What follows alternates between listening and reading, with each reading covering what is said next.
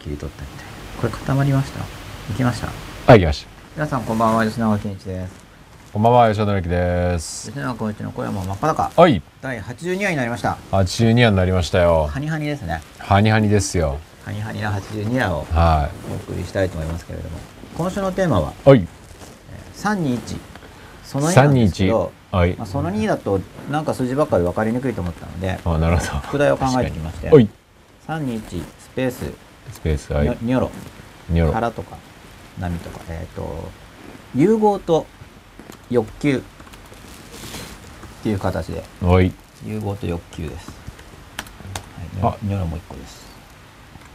はいこんな感じでいいはい。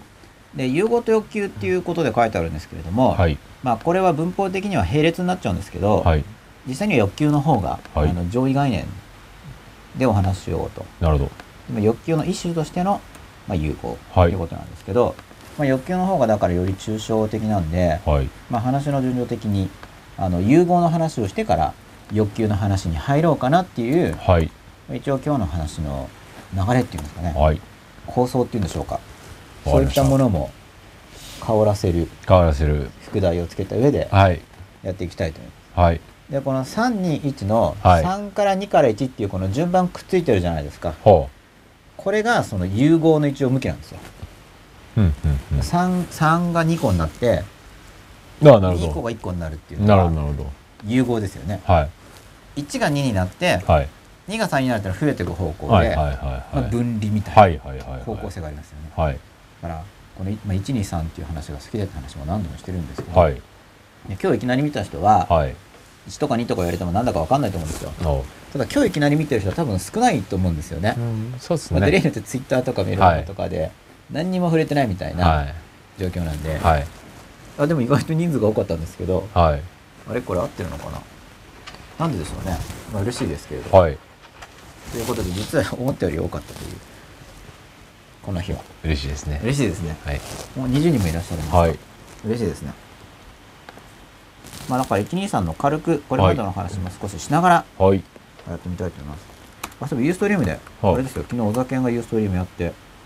ほう。僕もフェイスブックでいいねって押したんですけあ、どそうなんですか。はい小沢健二ですか。はい、すぐ終わりましたえなんかライブしますよって言って終わっちゃったそんな感じなんニえュ、ニューヨークから生中継みたいな感じで。すぐってね、本当5分とか10分とかですか。でもなんか僕だからライブするよっていうそのガセネタを僕はもらって、はいはいはいはいはい。えーライブするんだって思ってみたら、うんライブするんだっていうのをお伝えするって話あだあ、ったなんるほど、なるほど、なでるすほよ中途半端な伝言ゲーど。ムながるほど、なるほど。でもその中途半端な伝言ゲームがすごい数の人にいたみたいああ。新しい形のプロモーションですね。要するに。ですまあ多分そうですうね、ん。まあでもいいなと思っていいなっていうのまあはいっそぱいのなんかいっぱ告い知としようと思ってこうバーって広まるわけじゃないですかそういうことですよね。すごいですよねね。すごいですよね。そうです懐かしいなまあ、でも10年に1回ぐらい通用するんじゃないですか。毎年それやってたら、多分。まあ、毎年はそうなんですけど、うんなんかその口コミみたいな、うん。まあ、そうですよね。小田健となんかのコーネリなんですけどあの頃また渋谷系とかが流行ってるのああ。ででコーネリがシークレットライブするとかって話もこうなんか口コミでバーって広がるんですよああ同級生ぐらいですかもっと上ですか同級ちょっと向こうの方が上だと思いますけどあそうですかちょっと分かってないです東大でしたっけどっちも東大でしたっけあ東大ですねただ僕は卒業してないですけど向こうは卒業してるかもしれないけあどーそれも知らないです よく分かってないんですけど あとはちょっとユーストっていうはこれユーストでやってますから、いはいこのはい番組ではいはいユースのネタで、ああ、やっぱユーストリームあ増えてるうぞ。んで、見たんですけど、うんあっという間に終わりました。なるほど知ってんですかねでもね今何がですか小沢健二なんて今の若い子は知らないですよねほとんどね若い子は知らないんじゃないですかそうですよね若い子は知らないと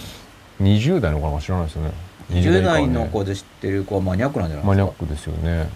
大体30、40、 3040ですよ30もう後半はいそこら辺のゾーンのです人よが知ねってるんじゃないかなと思いますけどう、んまあちょっとすぐ終わっちゃったなっていうこと、確か昨日か一昨日ぐらいで最近の話だったんで、うんそういった意味でも、ちょっとお伝えしておこうかなと思って、はいユーストなので。ありがとうございます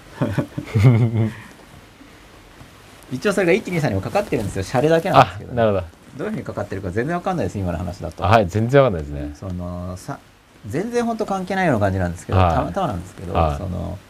コンサートの告知サイトが、うんひふみ .com だったんですよ。ほで、ひふみってはいはい123じゃないですか。だから関係ないんですけ ど、なんかシンクロニシティも感じちゃって、あなれるちほょどうど今ユーストで僕もひふみやってるぞみうたいなな、るほどなるほそういうこともありまどす。なるちょほどっと連想してしまったんですね。なる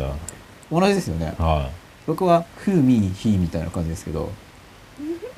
いひふそれはレコード会社のな名前ですか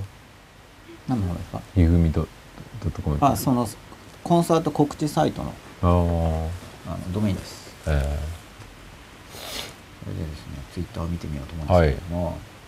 19分前の S アンダースコ生島さんからですね、ーはいよ今夜もよろしくお願いしますということで、よろしくお願いしまろす。しくお願いしますよ17分前、おごしやすさんです。こんばんは。今夜もよろしくお願いいたします。よろしくお願いしろましくおす。願いします15分前、アップランドスコナンバナイさん。こんばんは。今夜も楽しみです。よろしくお願いします。よろしくお願いします。よろしくお願いしまいやす楽しみにしてくださって嬉しいですね。はい13分前、アンダースコアリスコアンダースコアさんです。こんばんは。私も今夜も楽しみです。よろしくお願いします。よ。ろしくお願いします5分前、ネコリネ03033さん、こんばんは。多分途中まで、てんてんてん、よろしくお願いします。よろしくお願いしよろしくお願ま。いしますすまだいらっしゃるかもしれないですね。ま途中だまそうですとはいえ。ね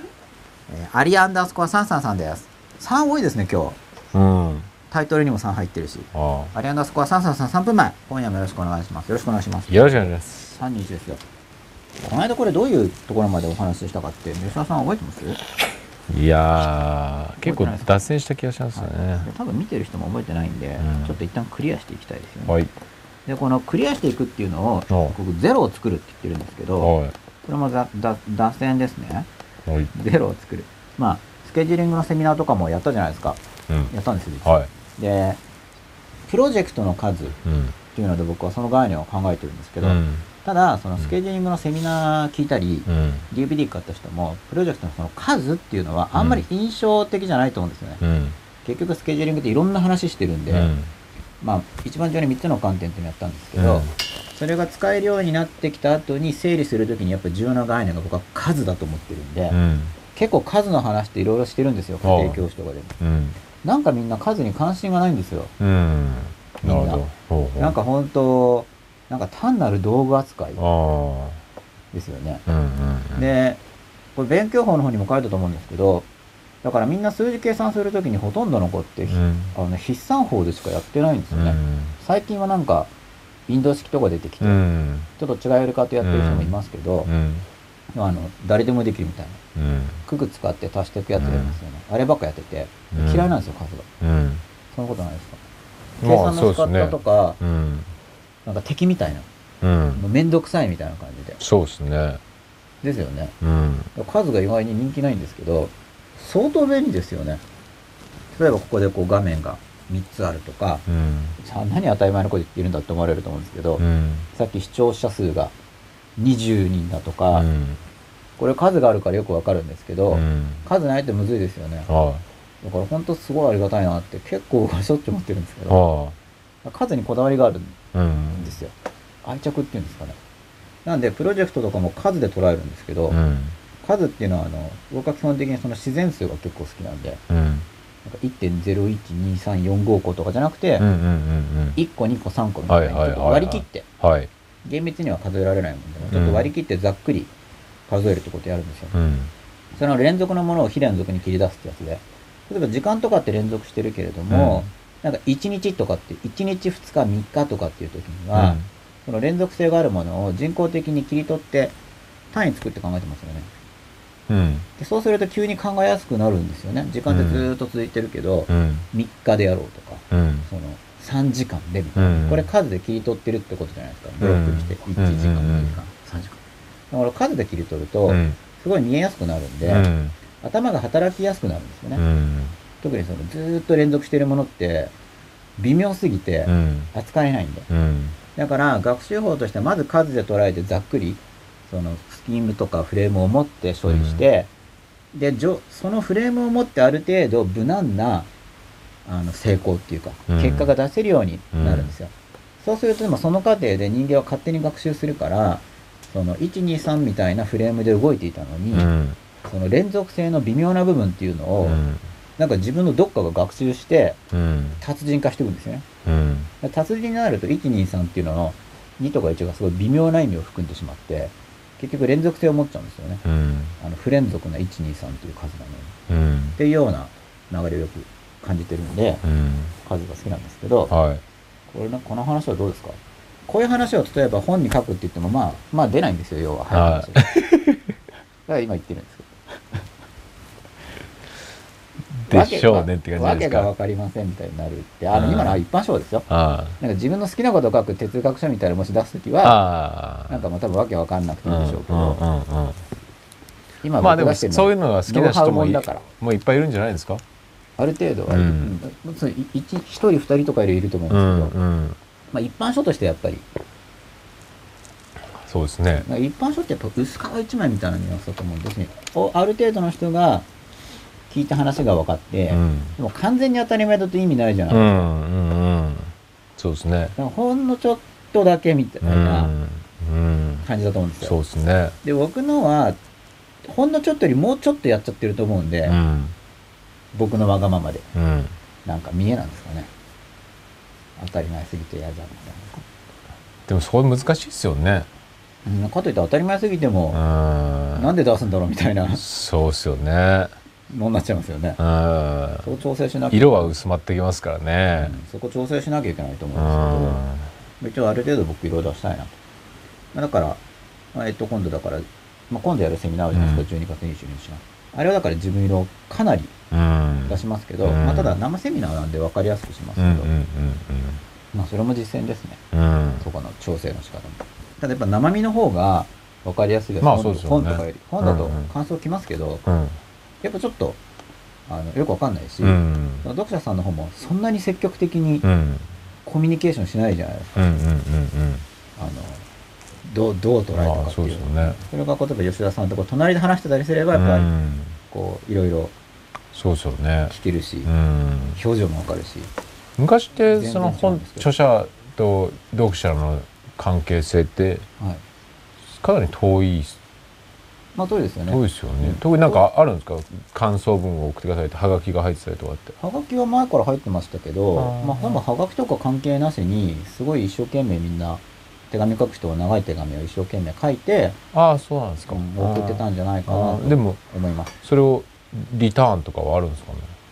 僕出したことありますけど返事来ましたよあへのなんつうかはえああそうですかへ感動して普通にえだからやっぱなんかよくあるんですよねうんあまあ嬉しいんですけど、うやんっぱ本ってちょっとやっぱ独立してるんですうよんうんうね、多分んうん著者と。はいなんか知らない。はいだから、嬉しいんだけど、なんかな、みたい な。このわがままな自分を。送っといてそう わがままな送自っ分をとい。て返事来たらなんかなみたいななんかわがままな自分を実感しちゃったな、み たいな感じだったんですけど、ほ子ら供の時ですね。ああまあまあなんとなく分からなくもないですけどね、 うん、こう遠くにいてほなんか近寄りい。たいんだけど自分の遠くに中いでてほ勝し手いに想像してるってことですよ。要は。そうでですねそれがだけど、これ今の時代っていうのは、うんまあ30年ぐらい経ってるんですかもっと、まあ近いですよねう、ん、ねでそれはすごいことだと思ってるんですけど、うんだってこの家とかもそうじゃないですうか、んすごいことですよねすごいですよこれだって毎回1時間以上とか話しててうんそのまんま届いちゃうんですよねすごくないですかすごいですよね相当すごいですよねだってこれまた分かりやすく本にまとめて出版してとか言ってたら僕の仕事量から言ったらもうこれうん20年とかかかってもうん出せないぐらいの量もう話してますよ、うんこれきょ普通に教材作るとか言ったら一本も出てないですか 真っ裸に近づく教材を作るぞとか言ってそうですよ多分ね一個も出てないと思ういますね、んだって数年前のセミナーのがまだ出てきてないぐらいだから、うセミナーやったのにみたいな。ん売るって言ってたじゃんみたいなのあがあ最近もうどうなったんですかってメールすら来なくて、 直後には来てたんですけど、 そろそろ出ないんですかみたいな。もうそんなのも来なくなってきて、フェードアウトしてきちゃったみたいな感じです。で、ゼロを作るなんですけど、だはいからそのプロジェクトの数っていうのを数えるっていうのを僕重視してるとか、あなんまあ、僕はプロジェクトボンって数えてるんですけど、あうん吉田さんなんで数えてますか個ですか今抱えてるプロジェクトは、僕本なんですよ。こう本立ってる感じ。本1本、2本、あ棒みたいなイメージなんですかね。プロジェクトあがーはい7本とかはいはい8本みたいな。僕の中では本。あの、棒切れを、い棒が1本、2本、3本、4本、5本、6本ってへえ数えません棒とか、うん人まあ参ボードは掘ってますよね基本的にボンってあの棒ですよね、でうん僕の中でプロジェクトはなんかボンなんですよへーちょっとこれ日本語としてどうかわかんないですけうど、んうんうん日本語ってなんか決まってるじゃないですか、本本は個人的にっていうか1冊2冊でも決まっちゃってるから、本1話2話3話とかって言ってるとちょっと違うよって感じですよね、でも著者の下で連載何本とかいますもんね言いますよね多例えば分そういうのが多分関連してるのかもしれないんですけど、でプロジェクト何本何本っていうのがあうんって、でゼロを作るっていうのはだからゼロ本ってことですうんで多分伝統的な日本のやり方ではゼロ作るの年末なんですようんうんうん年仕事納め内にそう一全部旦収めて、はいはい新しくやるとしてもなんかその続きみたいな、うんうん一旦閉じてうんゼロを作っうて、んやるんだったらもう一回再開すうんるはいってはいいうはいはいやり方ですよね、まあこの年末もあるんで、うんこのゼロを作るって話をはいはいしようかなと、うんうんでだから僕も結構前はゼロ作ってたんですけど、うんここ何年かゼロがないんですようん延々とやってるんですようんで多分疲れたのかなっていう疲れてるんですか疲れてます、うん、だから疲れてるんですけど、うんはい疲れてるってそのまま言うのよりは多分元気なんですけどねは多分いうんそこまで疲れてない気がしちゃうんですけど、はまあ一応いは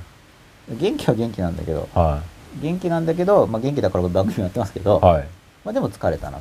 とはいそんな感じでちょっとううまいぴったりの言葉じゃないんですけど、はい元気ですって言い切るのとももうん疲れましたって言い切るのともちょっと違なるほうどぐらいのでも疲れたんですはいあそのゼロを作りたいなと数えると大事ですねはいだからゼロを作るって意識するといいと思うんですよ。そのプロジェクトのこと、うんとか年末なんだよ。はいだから年末に、まあ、年の瀬ですからね。はい年末、ね年って感じ間違っちゃった。ね、年も末も間違ってる雰囲気ですけど。 年末に、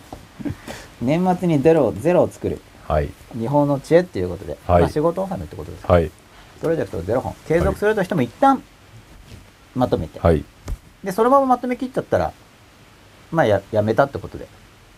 別に重要じゃないやつはそこでもう復活しないわけじゃないですか。収めちゃって、うん新年過ぎてう、ん再開しようかなと思った時、そこでなんかもう寝かせてるからう、ん2週間ぐらい。うだから、まあいいんじゃない再開しなくてもんって思ったら、勝手にプロジェクトが閉じますようね。ん中止という形で。で一旦ゼロを作ると。はいただそういう僕は今年は無理なので、はい来年の途中にゼロを作りまああなるほどなるほどそういうことですねす。それはもう前からの予定なんで。なるほどはい僕自身は。だから321ってきたから次0じゃないですか。うんなんで0を作るっていう話で。はいで、これ3210で0に戻ってきますよね。うんで、123の話を聞いてない方は、この123って何の話をしてるかというと、はいまあ基本的に1、まあ0123っていうのが生まれてくる流れで、はい0っていうのはまだ自分も何もない段階。はいまあ0を作ると0ですよね。で、1っていうのは、まあイメージとしては赤ちゃんの自分で、世界にこう存在して、はい1だからうん宇宙が自分しかいない。うん万能感がある。ん何でもかんでも思い通りみたいな、うんそういうのが1。うんで、2っていうのは自分以外の他者を認識してる状況で、なんかでも自分だけじゃないぞっていう相手がいる段階ですよね。で、3になると、自分と相手ってもう1個うんみたいな構造になる。はいこんな話をここまでしてきたので、はいこれが123の話のまとめなんですけど、はい生まれてから012、まあ生まれるのが1として、うん0123と増えていくと。で、3210が融合方向で、うんで、プロジェクトもこう閉じていったらゼロになりますよね。はいっていう感じです。うんまたツイッター見てみてもいいでしょうか。導入になってますかねいやそれはわかりませんよいろいろこうイメージで攻めてますけど、まあシンボルの話なのではいどこまでかな ?12 分前。なんでなのてさん。久しぶりに書き込みできました。お魚に寝た好物です。コーニャラス最高。あれ、コーニャラス派の人がいる。いるんですね。僕もコーニャラスライブすごくいいと思うんですけど。へえまあでも、吉田さん行ってます言ってないですねこの間のやつ NK なんでした国際ホールであって。へえよかったですよ、すごい。行ったんですか行きました行きましたこのやつもちょっと前ですへーすごい最新の僕多分行ってなあくそうなんでてすかでそのなんか何個か前のうフんァンタズマ時だと思うんですけどその辺りから音響が変わったんですよその武道館ぐらいからへえそこから特にいいなと僕は思ってるんですけど、まあお酒も相当ライブ行ったんで僕前は行ってましたからね最近全然ライあブそうなんですかはい NK ホール何日行っただろう多分全日程行ってたんでへえそんな好きだったんですかへまあそんな好きっていうか行くとなったら行くんですよねえでもそれ日程があつあったんですようんでマイケル・ジャクソンのチケット取ったんですけど、20万分ぐらい。へほそれ僕確か1回ぐらいしか行けてないですから、カーテキをうへ始めて。でみんなにえチケットあげて。あそうなんですかなんか虚しいんですよ。あげるんだったらもっと気分よくあげればいいです よね。買ったのにな、みたいな。だからだで巡り合わせもあるんですけど、あチケット買ったからといって行けるとは限らあない。ああ余ってるチケットもだからあったりして。えでもそれも自分では事前に分かりきらないから、一応確保しとかないとう、んもうコストだなって思って。っうんていうような時期が。へえでも相当前ですよ。もう20年くらい前じゃないですか。あれ10年くらい前かな。もうよくわかんないですけど。うん昔を振り返ることは時期を覚えてないというあんまりはいなんでなのでさんこの話どうですかについて数の額の核になる話ぜひお願いしますどういうんでしょうかわかります6分前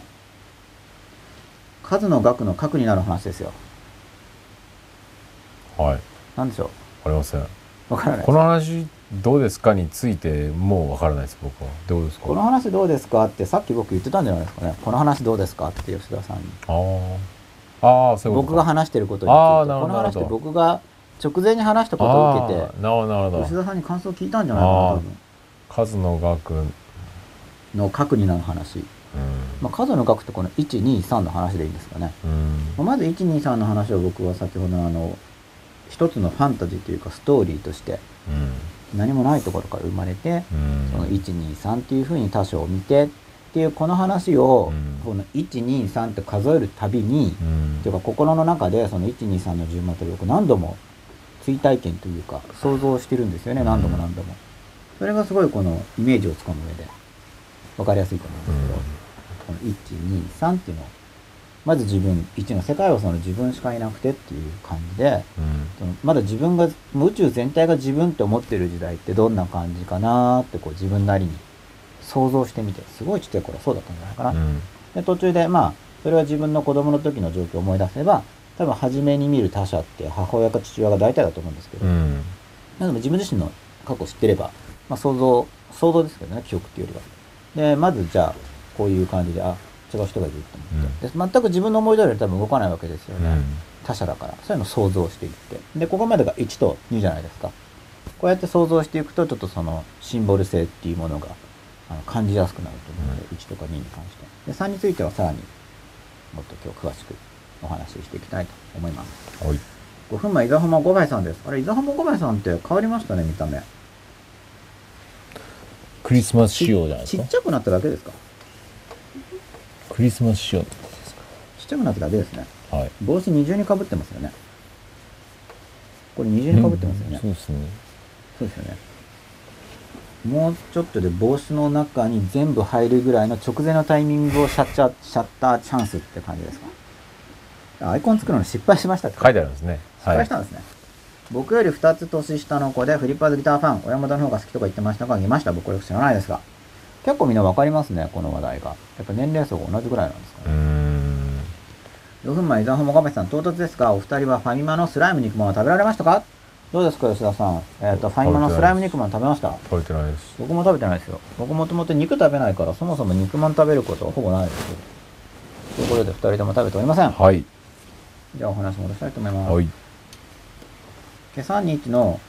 吉田さんが321についてよかったら何か言ってください。確かもう、3回ぐらい321やってるんで。特にもう、聞き手って感じですか。聞き手わかります ?321 について。いえあんまないですかはい321。じゃあ3の2つのパターン。で、この3っていう構造を持つことで、いろいろ自分のことや周りのことが分かってきますよねっていうようなはい話なんですけど、はい3の2つのパターンって真っ裸の中でまだ話してないと思うんですよ。はいで、まず3の2つのパターン、その、あ話してるかもしれない。もしかしたらもうすでに話してるかもしれないんですけど、話の中のどっかでは。はい3のパターンその1。こう自分と相手がコミュニケーションしている。うんコミュニケーション。で、その時に話題としての第三者がいるっていう。これ出てきましたよね。はい僕と吉田さんがうんお酒について話している。うんこれが三者関係じゃないですか。うんここでコミュニケーションしていて、もう一はい回。で、こういう三者関係が一つですよね。うんで、もう一個の三者関係が、まあ、もう一個っていうか、だからこの他者に相当している構造っていうのがうん三者だから三角形ですよね、はいこれが 3, 三パターンあり得るんですよほで今やったのは自分相手じゃないのがこの対象化されている、はいはいはいこう青いやつみたいな、まあ対象化されているとかコミュニケーションの枠外にいるって方が正しいですね、うでそれだけじゃなくてこういうパターンもあるんですよ自分がいてうんうん相手がいてうん他者がいて相手自分うんコミュニケーションがこっちで行われているはいこういう三者関係ありますよねうんなんか他人と相手がコミュニケーションして、なんか自分は阻害されてるんだよ、うんみたいな、うんこれも3の一つの形ですよね、はいまあ、これは3ですけど若干2に近いともこのうん相手と他人っていう塊をうんセットでも他者、うん相手っていうか他者って捉えれば2っぽいですけど、うんうん一応自分の側の方感自分としてはその2人セットで他者というよりはうん1人を相手と捉えていて、そことこうコミュニケーションはいつながりたいうん単なる他人でその相手として捉えてるうんっていう時にはなんか寂しいですよそんなことないですかうんこういう3がありますよねはいまあこれこの3をこの3の時にはまあこれこれを消した方がいいですね3っていうか2に見えちゃうんで相手っていうのがいることでこれが3ってことですそうするともう1パターンあることがわかるじゃないですかうんもう1パターン だから三角形の辺って3個あるからうん今このコミュニケーションの辺が2辺あるからうんもう1パターンありますよねうんこのもう1パターンはまあ形式的にはうんそのもう一パターンっていうのは自分がいて、相手がいて、うで、ん第三者がいて他者ですよね。で、このコミュニケーションのつながりというのが、自分と他者がやっている。でもその時相手なんじゃないですかで、相手はいない。相手を阻害しているという、こういうやり方です。まあその例えばそのこれ他者が相手になるじゃないですか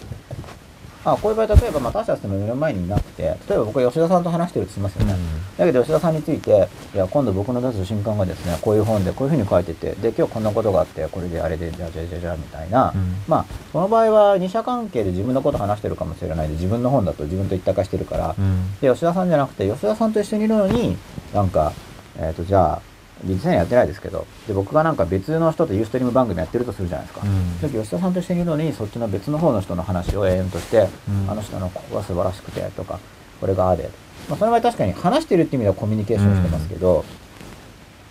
なんかその人とやり取りしてるみたいで、うん形上相手なんだけど、うんどうも相手じゃないというふうになんか相手に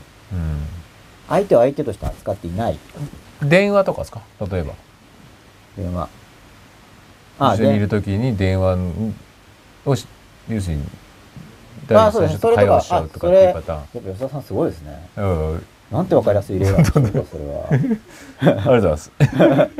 それ多分分かりやすいですよは僕例が分かりにくいってよく言われるんですよねいはいそんなはいうん自分としては、はいこういろんな例を考えて生きてるじゃないですか、はいはいはいなんかそこのセンスが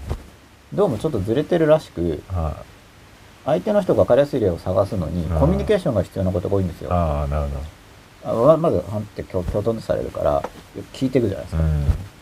んかそういうタイムラグっていうんですか手間が一手間発生するんですけど、はいはいはいそこ今吉田さんが捉えてくれてはいなるほどと思ったんですけうど、んそんな感じですねはいそしたら一緒にいるのに、うんあだからさっきあの以前吉田さんがおっしゃってた、は一緒にいるときに携帯使ったら俺はおるってい言っはいてはいポキって、はまあそれこういうのに近いですいようね、んそういうことですね自分と相手の関係のはずなのに、うんうんうん相手はなんか別の他者とやっていうんると、うんうんでもそれだと結局この一番左側の形を見てる感じの自分の立場って感じですけど、うんうんうんうんうんうんあの見てる側は、ってことですね。うんでそのだから話し始める自分うんとするとうんこんな感じうんまあこれだからど厳密に3なのかっていうと確かに2者なんじゃないかとかう、んうんこういろいろこの単純なモデルでも結構いろいろ考えられると思うんですけはどそうですね。いろいろ考えられますよね、うんこっちの場合はこうではああでいはいでこれがその少人数の、はいまあ、セミナーっていうかそれゼミみたいな感じですけどねほそういうんだったらこういうのをこうあれこれなんかみんなで考えていくう。とうん楽しいなとか僕は思うんですけど、うんうんまあ、こんな図式を提示して、うんうんで、これがまあ3のパターンっていうことで、形式的に考えればここに3つありますよね。うんで、これなんでこうなるかっていうと、うん三なんか3人同時に話してもコミュニケーションできないじゃないですか。うんうん基本的に誰か1人話して、うんうんうん1人が誰かに話して誰かが聞くっていう構造が普通なんで、うんまあ1人が2人に話すって時もあるんでうんうんすよ、同時に。1人が同時に2人に話す時って、まあどっちかっていうと結構、まとめて捉えて二者関係みたいなうん感じになってたりしうますね。んで、あの、阻害って今言ったんですけれども、これはだけど阻害にならない時もあるんですよ。ほつまり、じゃあ僕が吉田さんに対してこう話してますけど、うまあ別にそれじゃあ外から見てる第三者の人うが、うんあの、阻害感があることを言ったら、必ずしもそうじゃないですよ。うんその話を、ふんふんってこうんう、耳を傾けて聞くっていうこともあるわけじゃないですか。そうですね基本的に真っ裸なんて、うんそういう構造をしてますようね。んだから必ずしも阻害感になるわけじゃない。うんじゃあどういう時に阻害感が出て、うんどういう時は別にそうじゃなくて、興味深く聞けるのかなとうかん、結構これだけでもいろいろ考えられるんですうよ。んこの3かな2かな1かな。うんまあこれは3の話ですけど、はいその3の構造っていうのが生まれてる時うに、んまあそれだけでも結構いろいろ考えられる。うん一応いろいろ考えられるというところで一旦話をはい止めようかなと。はいはいこれはだからもういろいろ、うんあれですよ、本当こうジムとか公開放送だったり、うんいろいろ聞いてみたいみたういな。んそういう活動だからなんでやっていきたいんですようんうんね。うんうん結局そこでなるほど頭を使うことが重要なんで、うんうんで頭を使えば別にこういう図式とかを忘れちゃっても、うんうんそこで人間がちょっと変わるので、うんうん頭を使ったことでうんで人生実際に変わりますからねうんちょっとまたツイッター見てみたいと思いますはい何もないかもしれませんが新しい書き込みが7分前迫田山さんです目を閉じて自分の意識に目を向けるともう一人の自分と会話しているような感じになりますこれって自分がえー1から2になったということなのでしょうかそうですねこれはそれを1から2になったっていうふうに捉えることができますよねこれは僕は自分ではどう捉えてるかというと、まあ、僕うんこれも僕だけじゃなくていろんな人が用いてる言葉遣いなんですけど結構意図的にうん自分を軽く分裂させるっていう技法として僕は捉えてるんですけど、うんうん自分が自分をうん対象化したりする時には、こう意図的に軽く自分を分裂させてるわけですよはね、い2つの自分うに、んでこれはその12っていううん1と2の話の一つの使い方ですよ、うん例えば僕が自分ですけど吉田さんの話してる時にまあ家庭教とかでもよくやるんですけど吉田さんの立場だったらどうだろうかなっていうのを想像してみるっていうのをやるんですようんうんで実際に僕はここからこうやって目で見てますけど、うん一応ここでこう視覚情報で持ってますから、うん想像上の世界ですけど、うん吉田さん側からの視点から見たらうんこんな構図で見えるぞとかってイメージできますよね実際に僕はこう違う姿勢をしていて、うん僕はこっちから見てますけど、うん自分の中でもし吉田さんみたいなこういう姿勢をしていて、うんこっち側から見ていたら、はいはいはいはいどんな風に見えるだろうかなって想像できるじゃないですか、うん結構僕これ使うんですよなるほど家庭教の時とかで、うんうんうんあの生徒が解いてる時とか、うんうあんと会話が止まった時とかに、うん結構癖としては軽く分裂させてうん相手の側のイメージを作ってなるほどどんな感じだろうって自分なりに探るうんとかってもやるんですけど、うんこれも自分の1をあの2にしてうんうんやってるんですうんうよんうね。んまあこれはえー迫田優馬さんが書いてくださったのとはまた違う2の仕方ですけどう、んうん目を閉じて自分に意識を向けるあるいは意識の自分が自分の無意識どう感じてるかなって感じようとするうんうんこれはちょっと自分を軽く分裂させてますうね。ん真っ裸とかでもその、自分が、自分じゃないとしたら自分ってどういう要素だろうかな。自分が自分の中で受け入れてない要素ってなんだろうなんてやってる時には、うん観察する自分と観察されてる自分を軽く分裂させてますよね。うんこれ軽くって何で入れてるかわかりますか軽く。うんよ本当に分裂させちゃったら、うんあの、もう同一性がないんで、うん自分じゃないですから。うん一応自分の中のっていう感じなんで軽い分裂だから厳密には2じゃなくてなんか1と2の中間なんですけどいで意識的にぶそもそもだって分裂なんか達せれることができるんですかや僕トライしたことないです怖いんでうんなんかものすごい強烈に意図したら可能かもしれないですけどそれってだからもうそうですねよっぽど自分が苦しくてなんかもう防衛規制的にその本当に自分を切り離したいっていう人はうんうんうんうん無理やりその多分まだ意意識的に多分やると思うんですよ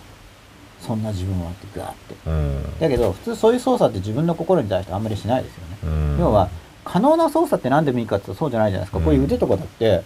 自分の腕だってすごい変な力のかけ方したら、なんか折れたりなんだりうんしますよね。うんあので、そういうことって普通しないですよね。うんやればできるけど、うんそういう自傷行為とかってふ普通はしないじゃないですか。うんやる人いますけど、通常だったら肉体的にも自傷行為とかしないですよね。うんいやまあスポーツなんかでもめちゃめちゃ自傷行為だと思いますけどね基本的には、はいまあでもあれもきちんと練習とかして、うんまあ、事故るって言ってもその傷つけるのを目的にしないじゃないですかうんああくまで事故ってあまあもちろん心のどっかでひょっとしたら、うん場合によってはだから自分をちんゃんとコントロールしたいとかなると、うん多分そういうなんですか自分をちゃんと客観視を極めたいみたいになると、結構そういったアプローチになりそうじゃないですか、その場合も完全に他者にしちゃうんじゃなくて、うんあくまで自分そうですよねだから、自分を律するなんで完全に2個に分かれてないですよね、あくまで自分としてこの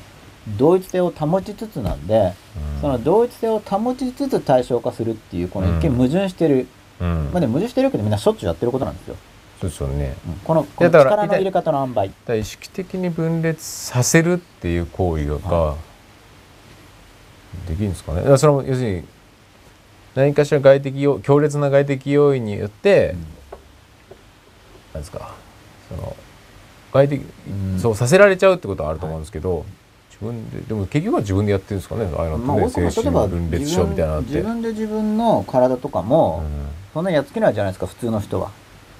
でもそうもうスポーツとかじゃなくて本当にその受傷行為で、うんまあ、リストカットとかもそうですけど、うんまあ、やっちゃう人はやっちゃうんですよね、うんだから心とかでもだでも普通はやんないですよねそもそもうんうんだから僕もその自分ただ心の話実験的に少し多少それじゃないことやったことあるんですけど、うんやっぱり危険性を感じたんで、うんまあ、危険性を感じたって話も前にしたと思いますけど、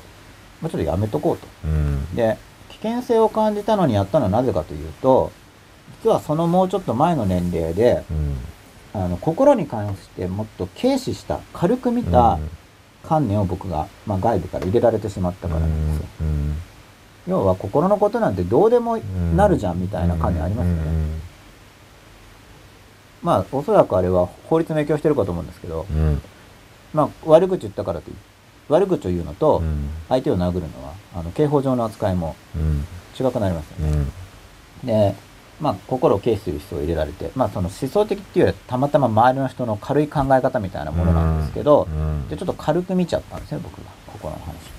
でもちょっと心見て少し危険性を感じたんで、だから、その分裂に関しては強烈に自分をうんこう教える実験とかっていうのはやってないんですよ。だから軽く。うんまあそういうのも含めてちょっと軽く、うんい、い、いや、押しすぎないで、でも筋トレでも何でもそうですよね。その重すぎる重りとか持ったら危ないじゃないですか。うんだからいい塩梅の負荷をかけますよね。うんだからいい塩梅で軽く分裂させて、で、自分と観察される自分っていうものになると。そのいい塩梅でやるんだっていうのを分かってることが大事で、やりすぎちゃいけないと思っていればやりすぎずに済みますよね。うん何でも極端にやればいいってもんじゃないから、柔軟運動にしても何にしても。うん危ないですね、やりすぎたら急に。自分の柔軟性を超えた負荷をかけたら。でもそうだから多分なんだろうえーっ、と要するに前も吉野さんが言ったように筋トレとかも、はい。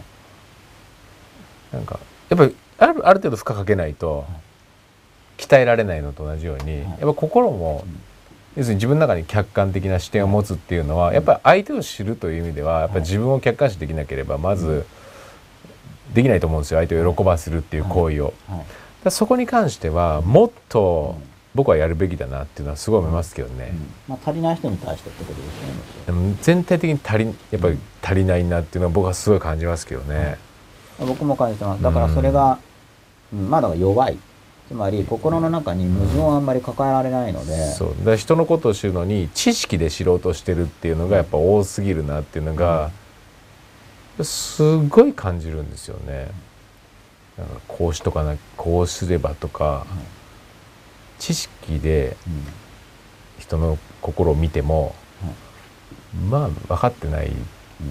に等しいなっていうのは思うので、まあ、体験しないで、机上の空論に行きがち行きがちっていうのうは、ん昨今の風潮だと思いますう。んまあなんで失敗でもを本恐当れすぎまあ、毎回言ってるねなんでそこを結局なんですかその教育課程とかにはい入れないんですかねやっぱ入れにくいえっと、どこですかそこっていうのはその心の部分をもっとその、はいあ、入れにくいんじゃないですかうー。ん今のところは少なくとどうもで。しょうね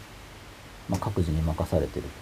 っていう感じだと思いますけど、う思想的なところってのはあんまりやんないですかーらんうんね。そうですよね各自に任されてるんですよねはい。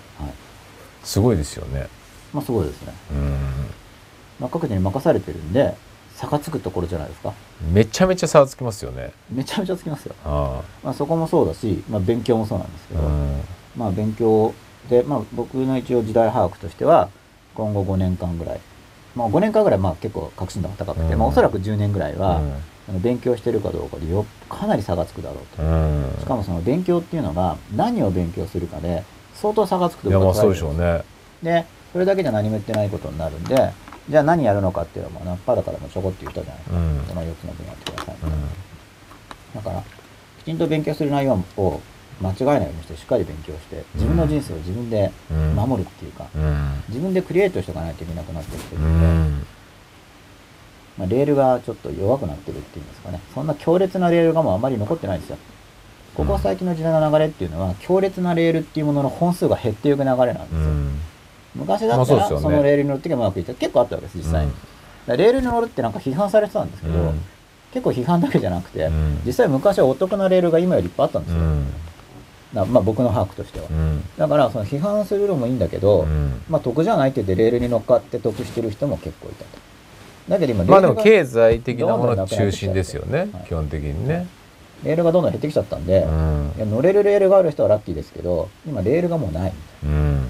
レールだと思って乗ってみたらもうレールはなかったとか、うんそこ実はもう電車ないですみたいだかならそれが一番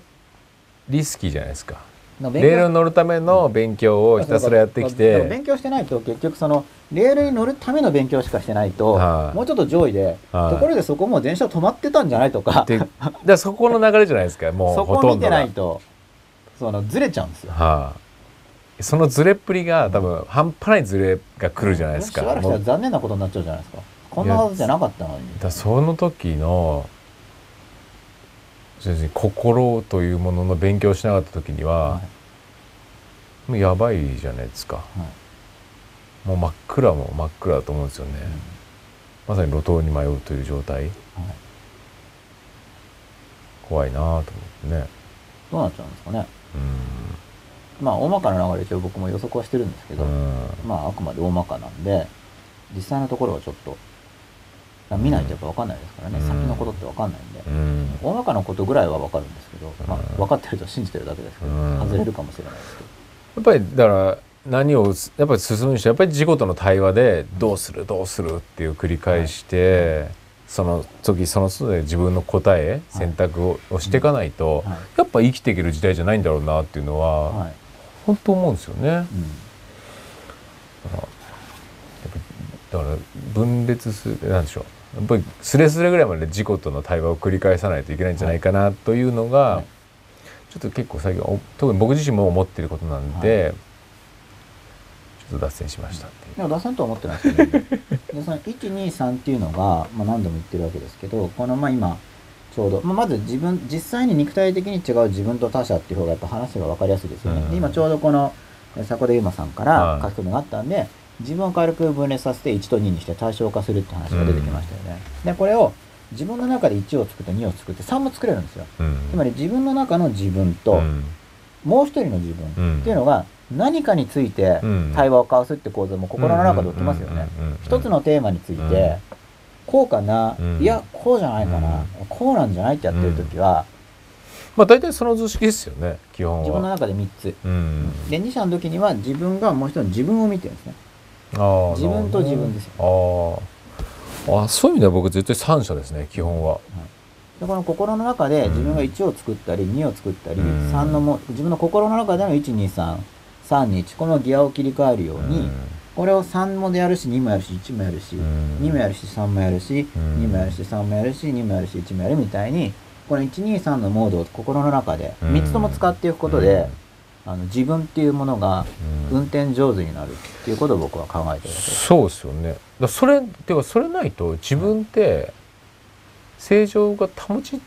保てないんじゃないかなと思うんですけど保てねない逆に言うとだからあのこの図式をさい、まあ、この図式しても別にこの図式そのものさえはしなくてもやってればいいんですけど、うん今これは僕が話を分かりやすくするために図式化したものなんで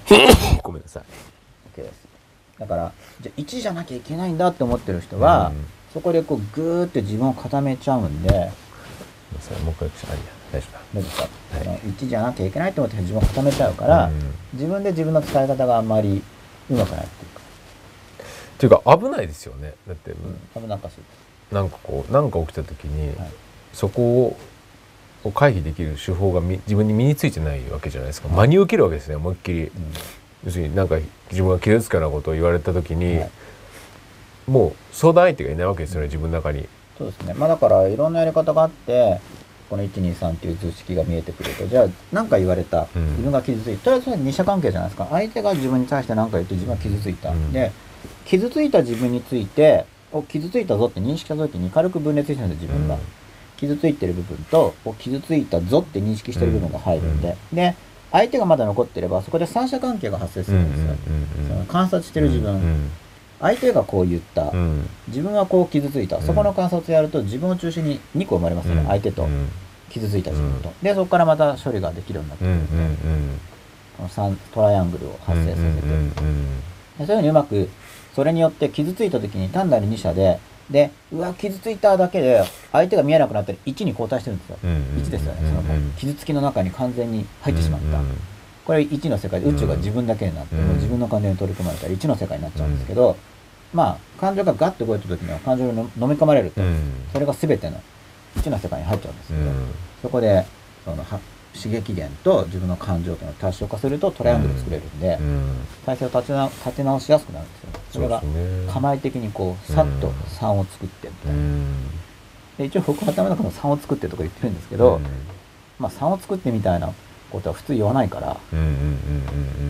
まあ、説明してみてうん自分の用語をこう説明してるんですけどね。うんうんうんまあ、便利だなと思ってるんで。まあ、1、2、3うまく使い分けるっていうのは本当僕としては、まあ、たまにだからしみじみ1の世界に浸ったり、うんで1ばっかりが結構日本文化だと強調されてたりするんですよ。うんあの自然と一体になってう、ん自分あーなるが、ほどねそれってはいはいはい1の世界に浸ろうみたいな話ですよね。うんうんうんうでんその価値観は結構語られるんですけど、あの一般的にうんは。うん一体化っていう一感じ体ね化。いやもちろん大事なんですけうんうど、ん一体化も大事なんだけうど、んそれだけだと僕はアンバランスになっちゃう。うんあの現実世界を実際にこの社会の中を生きていく上では、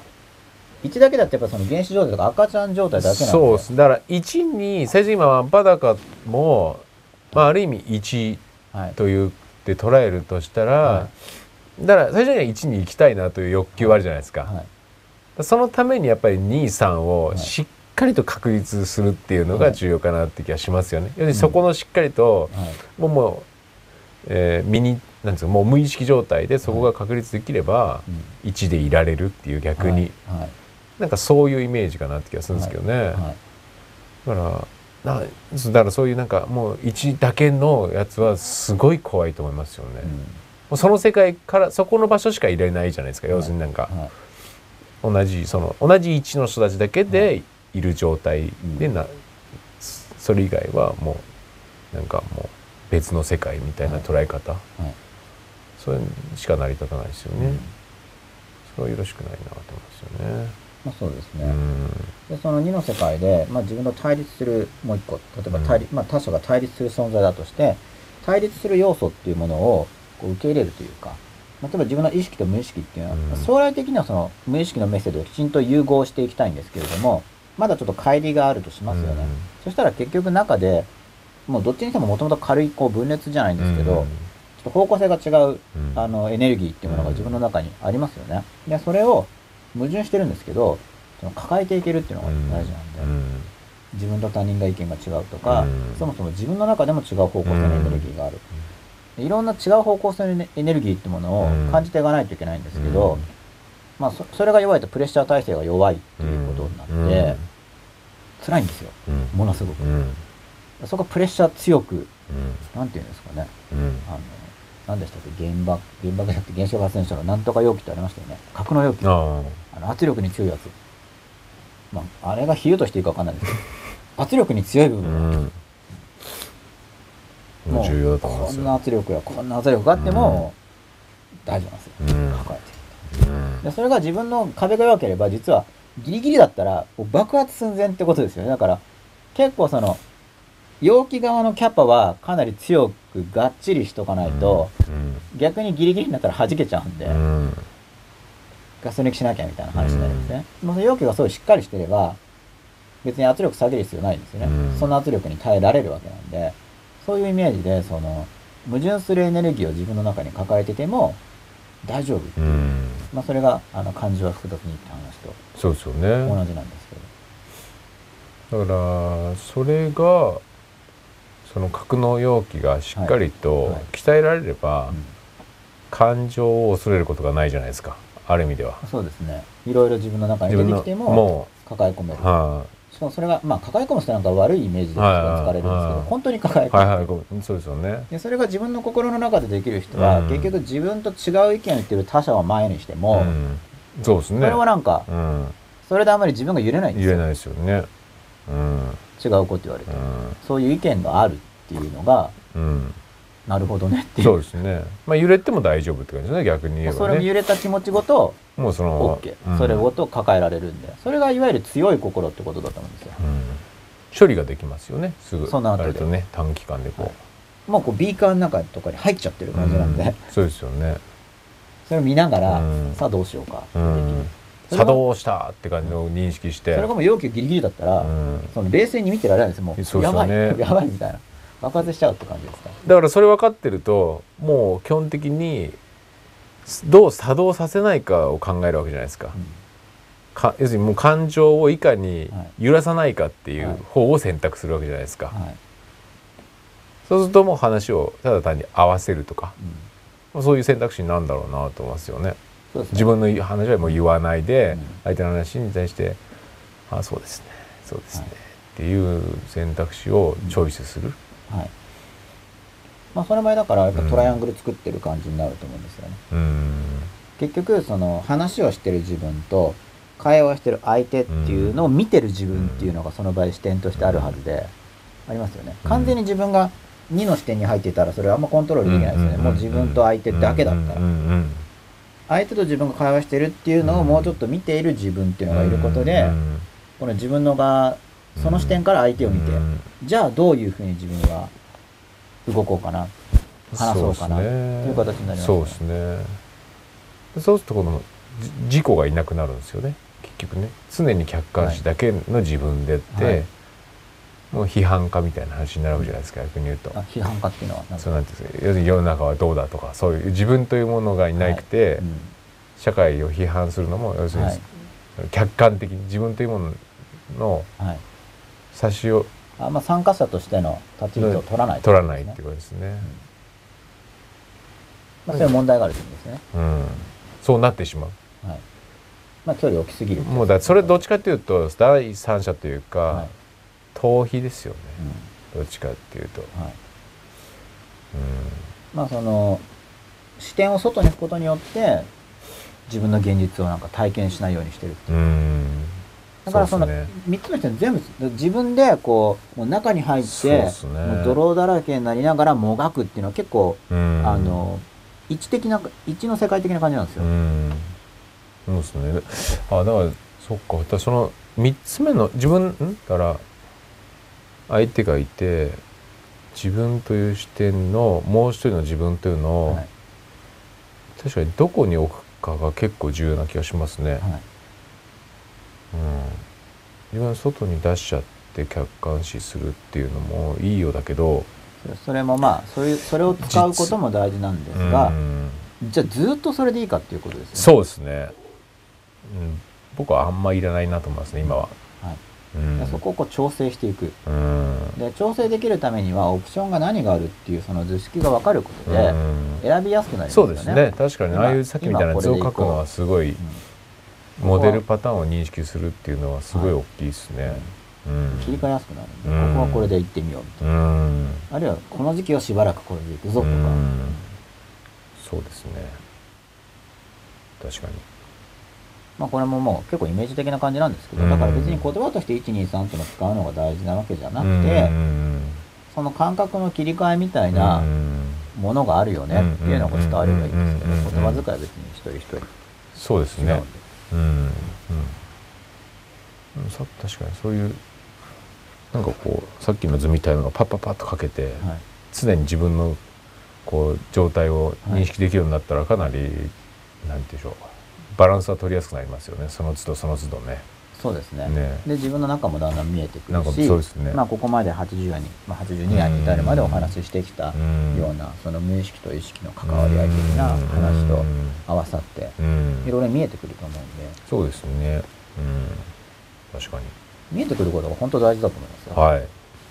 自分で見えるでは一旦見てみたいと思いますお結構いっぱいありますよはい28分前、そこでゆうまさん続きです。僕は自分の中に意識、頭と感情、心と体の3者の存在を感じるのですが、これって自分の中に321または123の関係があるということなのでしょうかっていうことなんですけれども、はい24分前。そうですね、これはあの関係があるというふうに捉えることができると思います。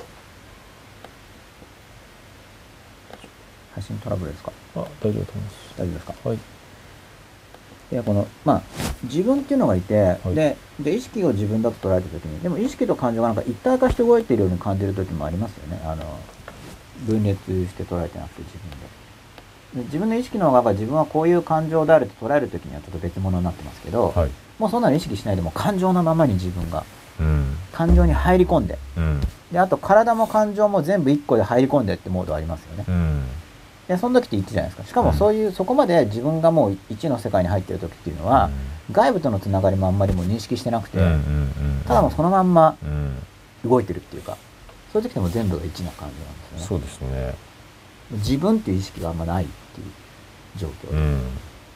そうですねでそれはだけどもうただそのまま生きるもう世界に入り込んでうんダイブしてそのまま自分が世界と一体化してうん生きてるっていうモードなんですけど、うん重要だと思いますけどね一の様子もね僕はそういう時間を持つことはすごい大事だと思ってそうまですすよねでしかもそれを自分でそれこそコントロールできたら一番いいですよね、はい今は1だ方がそうです世界にダイブね今に世界だよ生ねきるってやつですよそうですね世界の中に要するにうんダイブっていうのはどういう意味かっていうとダイブしてるのはその観察する順ですうん普通は観察してる自分がだから世界の中入ってないんですよ、これ前使ったと思うんですけど、うんうんうんうん今ここ生きてないんですよ、そうですねそうですねああこうなったらどうしようかなうん不安ですとかって、うんこれ未来の想像の中にうん視点が生きてますよねであーあの時あんなことしちゃってとかっていうのはこうんれ過去の記憶の中にそう生ですねきてますようねんだから今のこの世界にダイブしてないんで、うん要は五感からこう情報は入ってきますけど、うん生きてないんですよそこでうんだからその今この瞬間にだいぶそうですいい自言分葉を入れ込んでですねその時自分っていうのがだから視点っていうよりはこう世界になってそのままもう熱中して生きてる、うん僕もこう番組やってる時も1でやったり3でやったりしてるんですけど、うんつまり入り込んで無意識的にガーって話してる時は結構1っぽいんですけど、うんちょっとおっと立ち止まって、うんところで進行どうだろうとか、そうですよね終点まであと何分だとかっていうのがちょっと出てるわけです。だからなんかこう一流のミュージシャンとかってうんその1とはい3のなんでしょうつ使い分けとかがめちゃめちゃすごいじゃないですかやっぱだり。と思います。やっぱりその、ね演奏してる時はもう本当一体化が本来で。で客観的に見ててはい1に入ってるなって思わせはい。る、まあそれが技術なのか本当なのかすらはい。わからないっていう、なんかその次元っていうのははいすごくやっぱ人を魅了する次元だよなとは思いますよね、やっぱね、はいうんあんまり冷静にねこうやられてもやっ ぱりそうそれってうまいかもしれないけど、なんか機械的みたいなそうっすなんかね技法はすごいみたいな、なんそんかなねそうそう評価を受けたりしちゃいますよね。そうねすごいけどすごいで終わっちゃいますよなんねかし感動はしないですよ浸ね水できないですよねなんかそうそうそうなんですよねだしやっぱ浸水するのはやっぱ一の要素っていうのはがいすごい重要だよなと思いますよね、だから本来こう自分と他者なん、まあ、本来っていうか普段は自分と他者なんですけど、うんなんか一体化してたって、うんなんかみまあ演奏してるのもそうだし、うん参加してる方もなんかいわゆる一体感ってやつですよねそうですよね。だから三が一を作り上げてるみたいななんかそういう感じですかね。うんまあ練習の時はだから意識的だったり、うん例えばでリハーサルそうので時しょうはね、じゃあこういう照明をしていやこうでこうやってそ相の当時は3の世界ですけそうどでしょうね。いざやる時はもう入り込んでもうそうなんでしょうね。もう出来上がってて役割分担してって、はい、もうそこはもう感覚的に入るって感じですそうなんでしょうね。僕もなんかセミナー準備とかもあー準備の時はだから理性的に構成作ってこううんやうってこんうやってこうやってうんうんうん本番はもうノリですよねうんうん予定と違うことになる時もあるんですけど。まあ大体なんでしょうねその100%同じだったらそれそれが面白くないですもんね。だからそれはだからリハーサライルブと感のね。そう本番はもう無意識的にってやつで準、まあ、試験とかでもそうなんですけど、うん準備する時意識的にやるけど本番はもう本番なんでバーって解くみたいな、そうですよね。そこはもう自分のそうですよね。実力を信じるわけじゃないですか、そうですよでね。それがそうしないとなんかなんかライブ感のない多分セミナーだと多分つまんない、そうですよね。いわゆる原稿を読んでますみたいなうんそうですよね。感じになっちゃうと思うんですよ、だから一状態でもう理想な状況を持っていけるために、はいうんとにかく3をとことん、要するにトレーニングはい、努力するんでしょうね、大体のパターンはそういうだから本番は一番ですよ。だから例えばこう対話するにしても、リアルタイムに仕事するにしても、うん対話するにしても、なんうんかいつも第三者的に3の視点しか持ってない人っていうのは、多分周りの人がなんかつまんないんですよそうですよねそうですよなんねか、そうですよねなんかよそよそよそしいっていうんですかね。そうですよねなるんですよ。うんうだんからそこはもう本番は、ぐわっと入って、そそうのですよね世界にダイブして、ももうう一体化ですよ。アホにならなきゃいけないわけですねある意味ではねもうそのまんま何も考えてませんぐら感いに覚でやるみたいな。そうですよねうん、てかそういう時間が一つこれうんただ相手を見た場合には、なんかかっこよく、なんかスマートにプレゼンしなきゃいけない時とかってなんか散歩く、うんプレゼンしてる自分を外部から見る視点もいてうん、うんやるとかっていうのもまあ、それも必要だと思うんですけど、そそうれですね使い分けるってことですよねう。ん相手がそもそも溶け込むことを望んでない場合には、そうそうねその方がいいかもしれないです。その1のと3の使い分けがこれからは本当にすごくキーなんじゃないかなと思ってそうやでっすぱり1真っ裸はある意味こう1のそうですねいい感じの1の確率じゃないですかはい、しかもそれ自分の内部の自分内部のね価値っていうものを作っていこうと。ねだからこれが結構やっぱり今まです日本で生きてくれた3がすごく重要視されてて、ね建前本音、ねみんなからどう見えるか、恥をかかないように。そうですよね。だから3をどう作り上げていくか3ができればできるほど大人という称号を得るみたいな感じじゃないですか。はいでも多分1がちゃんとできるかどうかの方が大人か子供かっていうなんか違いの僕はもう社会の要求レベルが上がったって捉えてるうんですけど、ん時代は進化していくうので、んそうでしょうね。いろいろ要求レベル上がってますよ。まあよりだからすごいいい形になってるような気がするんですけどね結果としてはもねち。ろんすごい対極的に見たら多分歴史って前に進んでそうるで気すがするよんで、ね。そうですよね。すごく大きな視点で見れば。そうですよね人それぞれが成長するチャンスですよね、はい、うん、チャンスだと思います。ちょっと書き終わりましょうか書き込みます か28分前前今一号匂い師さん他者を世間などかっこ複数のものとも捉えられますね私たちリスナーと先生方も三者関係ですね面白いですねということで面白いですよね、はい、うん、そう他者を複数のものと捉えることもできるしうん例えば僕とじゃあ例えば前今一号匂い師さんがえー今の世間っていうものについてこうお話ししてるとしますよねそういう場合には三者関係うんつまりその世間っていうものを一つの対象として僕とあなたでコミュニケーションみたいな形もうん取られますよね、うんまあこれが三者関係の基本なんですけど、うんまあ嫉妬とかっていうのが入る場合にはさっきのもうちょっと別の図式が入って、うん相手が自分以外の誰かとコミュニケーションしてるんでその注意を自分に引っ張りたいとかっていう場合はもうあの向こう側がコミュニケーションして三者関係になるんですけど、うんまあ、2社も入り込んでくるんですけどねその場合は。25分前、伊沢ホマ5番さんです。同一の事故に統合できないのは統合失調症じゃないでしょうか。抑した事故が独立した別人格になってるんだと思いますということで、まあ程度問題だと思うんですけど、もう程度問題。要は、統合できないっていうので、まあ01で分けちゃう場合には、まあどっかで一応、敷居をつけるわけですよね。うん統合できてない、あと下の方かな、統合できてない、統合できてる。でも、おそらくそこは連続的なもんであって、うんじゃあどこで区切りますかっていうことなんですけど、うんまあそんな明確な線なんておそらくないわけですよね、うんこういう疾患だってね、うんまあだから、ある程度、例えば完全に統合でき、じゃあ、いわゆる健常な人っていうのはじゃあ全部統合でできてるんですかって言ったら、うんもちろんそうじゃないわけで、うん自分の中で、その自分と分かってない自分っていうのを働いてるっていうのをみんななんかどっかで感じてると思うんですよ。もうめちゃめちゃ矛盾だらけの自分をいっぱい抱えてんじゃないですだからか例えば何かやろうって思ってもなんかできなかったりとかっていうのは、やろうって思ってる自分といや自分のどっかはやりたくないって思ってるから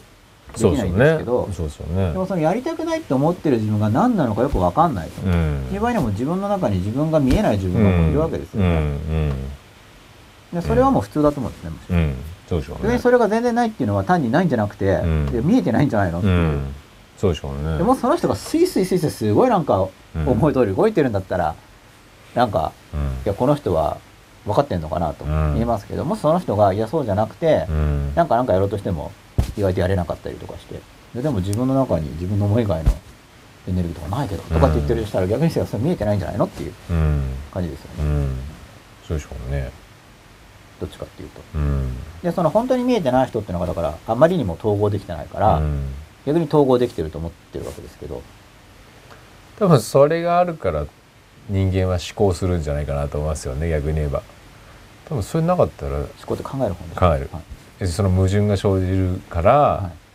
人間は考えるんじゃないかなって気がしますけどね。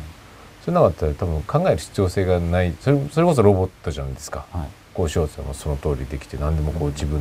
できたら。はい、まあいろいろそのプレッシャーがかかるんで自分の中にもいろいろな思いが出てくるからでそれによってやっぱり確かに考える必要が出てきたり、うん工夫したり、うん進化する必要が出てくるんで、うんやっぱりその矛盾を抱えてでも矛盾ってだからこう、心とかの比喩でなんかはち切れそうっていうんですかねなんかこっちとこっちがある時に狭間になってうん板挟みとかも言いますよね、うんこれ板挟みっていうのはこっちこっちじゃなくてなんか両方からこんな風に押されるみたいな自分がもう細くなって潰れそうっていうのが板挟みだと思いますけど、うんうんまあ板挟みっていうのはだから容器がちょっと弱くなっちゃってるう感んじうんですね、うんうんつまり本当は自分の心が感じてることだから、うん心の中の話っぽいのに、うんなんか心が外から押されてるような感じだったじゃないですかそうですねでもその感覚は心の中にあるんだけど、うん自分の心の中でこっち向きとこっち向きがあるんじゃなくて、うんうんうんうんなんか自分の心の中に押されてる自分がそれがこうなってる感じですよね、うんうんうんかなりキューキューって、でもそれ容器がしっかりしてれば、うんこっちにバーンと押す力があって、うんこっちにゴーンと押す力があってそれをこううんガシッと自分の中で押さえてて、うんでこの力とこの力があることを感じつつ、うんさてどうするかっていうことなんですよ、そうなの矛盾するのを抱えて、うんこれが僕の考える強い心ですよね矛盾したエネルギーをうんこう入れたまんまで、うんなんかそこでこう実験室じゃないですけど、うん捉えて、うんさてどうするかって見れるんですよ、うんだからそこでもう容器がもうやばいやばいとかなったら、うんさてどうするかじゃなくて、うんまずこのなんとか そうですね。なんとかしないと、うもん。う緊急時になっちゃうんでそうだからあのどう隠すかとか違うところにエネルギーをこう使い出すんじゃないですか。そうですだからもう心にできなければもうじゃあこれもカッと押し込んでとかはいろいろやるわけですよねいで情報をごまかす方に意識を集中するような感じなんじゃないですかね。逃げ出しちゃうと逃げか出しまあ、ちゃいうとかろんなそこで防衛が始まると思うんですけ多分そうでしょうね。そこに多分エネルギー使っちゃうんでしょうね。どでこういう、まあ、この123とかで観察やってること、まあ、これうん自分の心の中の観察と自分が他者を認識する時のフレームの観察とかも含まれてるんですけど、まあ、両方やっていくことで自分で自分の心がやっぱり見えるようになってきて、僕は真っ裸に近づくなと、うんでもちろんこれまでのお話のその意識が無意識の感知するためにはその言葉のメッセージだったりうん感情だったりこういろいろ出てくるんでそれもまた対象化して見ることによって感じやすくなりますからね。そうですね。で僕と吉田さんが例えば僕の心の中について話すときうんに2社として話すか3社として話すかっていうのがあって、うん僕が僕の話について話すときでもその僕の話だけれども僕と完全に同一化しちゃったら2社関係ですけど、うん自分の話なのにちょっと脇に置いてうん話題として扱えばうん3社じゃないですうか、んだからここのノリですよねうんうん自分ごとをうまく3社に置く、うんうんうんまあこれも前出した例だと思うんですけど恋人なんかの別れ話とかっていうのはすごい分かりやすい事例だと思うんですね、うんうん相手が別れ話を切り出したうんその時にその別れ話自体について話せるとしたらその3のうん構図になってるじゃうないんですか、そこでなんかもうそのことはどうのこううんのっていう時はもうその2なんですよ、うんその話題がもう自分と同一になっちゃってて、うん扱えないんですねそうするとでそれはそれでその自分の感情とかを伝える時にはその扱えないものをそのまま出すのが、うんのも相手に対する一つのメッセージではあるし、うんでもその話題について扱って対処して冷静に扱うんだったうらん3の関係に持ち込まないといけないんですよね、そうですね。これも監督なんか向かうんですようん例えば悩みを言われた、うんそれ普通悩みと同一化してるわけですよ、うん言い始める時も多いのは、うんそれをなんとか3の構図に持ち込んで、相手もこっちもこれについてうん話すって形にすると、うんその相手の中から同一化されていた問題っていうのがちょっと外に出ますよね、うんこれは結構これ技法的によくやることなんですけど、その時に僕の頭の中の好きなこう線としての二者関係からそこの話題をちょっと外部の話として、うんじゃあこれについて話してみようねみたいな、うんまあ、空間的に実際にそういうジェスチャーを使う時もあるんですけど、うんうんうんあの話題をこう置いてそうですねこれは技法ですが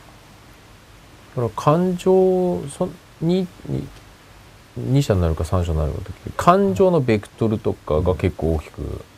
関連はしてきますよね、はいで結構3社で話せる状態の方が思考が働いてる状態ではありますよねそうです、ね自分を自分じゃないかのようにしたやっぱりねでもずーっとそれやってたら今度は理人間で、うん自分がどこにいるか分かんなくなっちゃうんですよそうですよね今度はうん、だからそれだけじゃダメですだかうらん全部できないといけないとうころ、ん、そうでしょうねうでん全部できるためにはだから全部ったって何個あるのって話があるかうらん大体このまず123やれば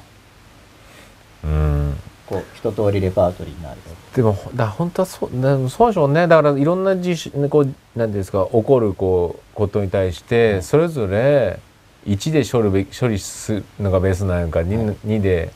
ベースなのか3がベースなのかっていうモデルをしっかりいろいろ持ってたら、そう大きく間違えることは少ないんだろうなっていう気がしますよね。反省するときにこの視点も使えるんでそうですよあのね。時こうやったけれどもここでこの視点を持ち込んだ方がよかった例えばそうですよ逆ねに。これ3社で入っちゃったから冷静すぎて悪かったなって時もあるわけですよね、うんうんうんそうですよじゃなくてね。もっと自分のことを逆に自分事としてうんもっと感情を出してここはうん相手と関わった方が良かったんじゃないかっていう時には、あここは3より2で行った方が良かったぞとかってそういでうふすうよにね。反省できるんで大体こうだから喜びなんかを伝える時は、まあ、絶対1でいった方がいいわけじゃないですか、そうですようね、ん、でも大体2か3を使っちゃって、はい怒りは逆にならほ本来本来3で伝えた方がよがはいいいけど、うん1でいっちゃうみたいな、はいまあ、分かりやすいパターンだと大体そのパターンがそう多でいすかなねって気喜がしまびですよ1で行ねった。のも相手がいようがいまいがなんかうわーってなんかよかそうっですたよね。勝手にもよかったそうですね。いいことはやっぱねできる限り1で共有するのがすごい重要かなってでネガティブなネガティブなことはやっぱりできるだけ3っていう形がなんかいいのかなっていう今うん気がしますよねまあなんか大きい方大きな方針ね方針としてはねまあでそのその上で1をね喜びをだから1で表現するっていうのはがいすごい重要な気がしますねこれこうこれからこう人つながっていくそのこまあ怒りとかも1でできた方がいいと思うんですけどうんただそれは限られたシチュエーションのその文化的な制限があるって何でも言うようにうんそういうのを見てくれる人うんの前ではそうですよね。だからし、その前もね、話したように、やっぱり。底こそ根底に信頼関係が出来上がってる状態においては1でガンガンやり合えるっていうのははそれはそれで一つの喜びだったりしますもんねなんか怒りをお互いぶつけ合えるっていうのはやっぱりいこれお互いと2なんですよああそうかそうか相手にぶつけてで2もいいんですようん2っていうのは相手にもうお前のこれは気ねえこうだからああそうかそうか1っていうのはは相手関係なくあひたすら自分の怒りを表現するあーなるほどなでるほどなるほどこれはより相手がよく分かってくれる人じゃないと2よりあの受け入れ 方が要するにじホットポットからなわけだからだなるほからどそれを理解してる人は相手のそのだけど1なんですけどこれうん面白いんですけどその他者にまあそまのあ同時にだから本当は本当はや本当は同時まあにおそ一ら応くやってるんでしょうね同時の人実は一門さんもねやってるんだと思うんですけど、うんその面白いのはあの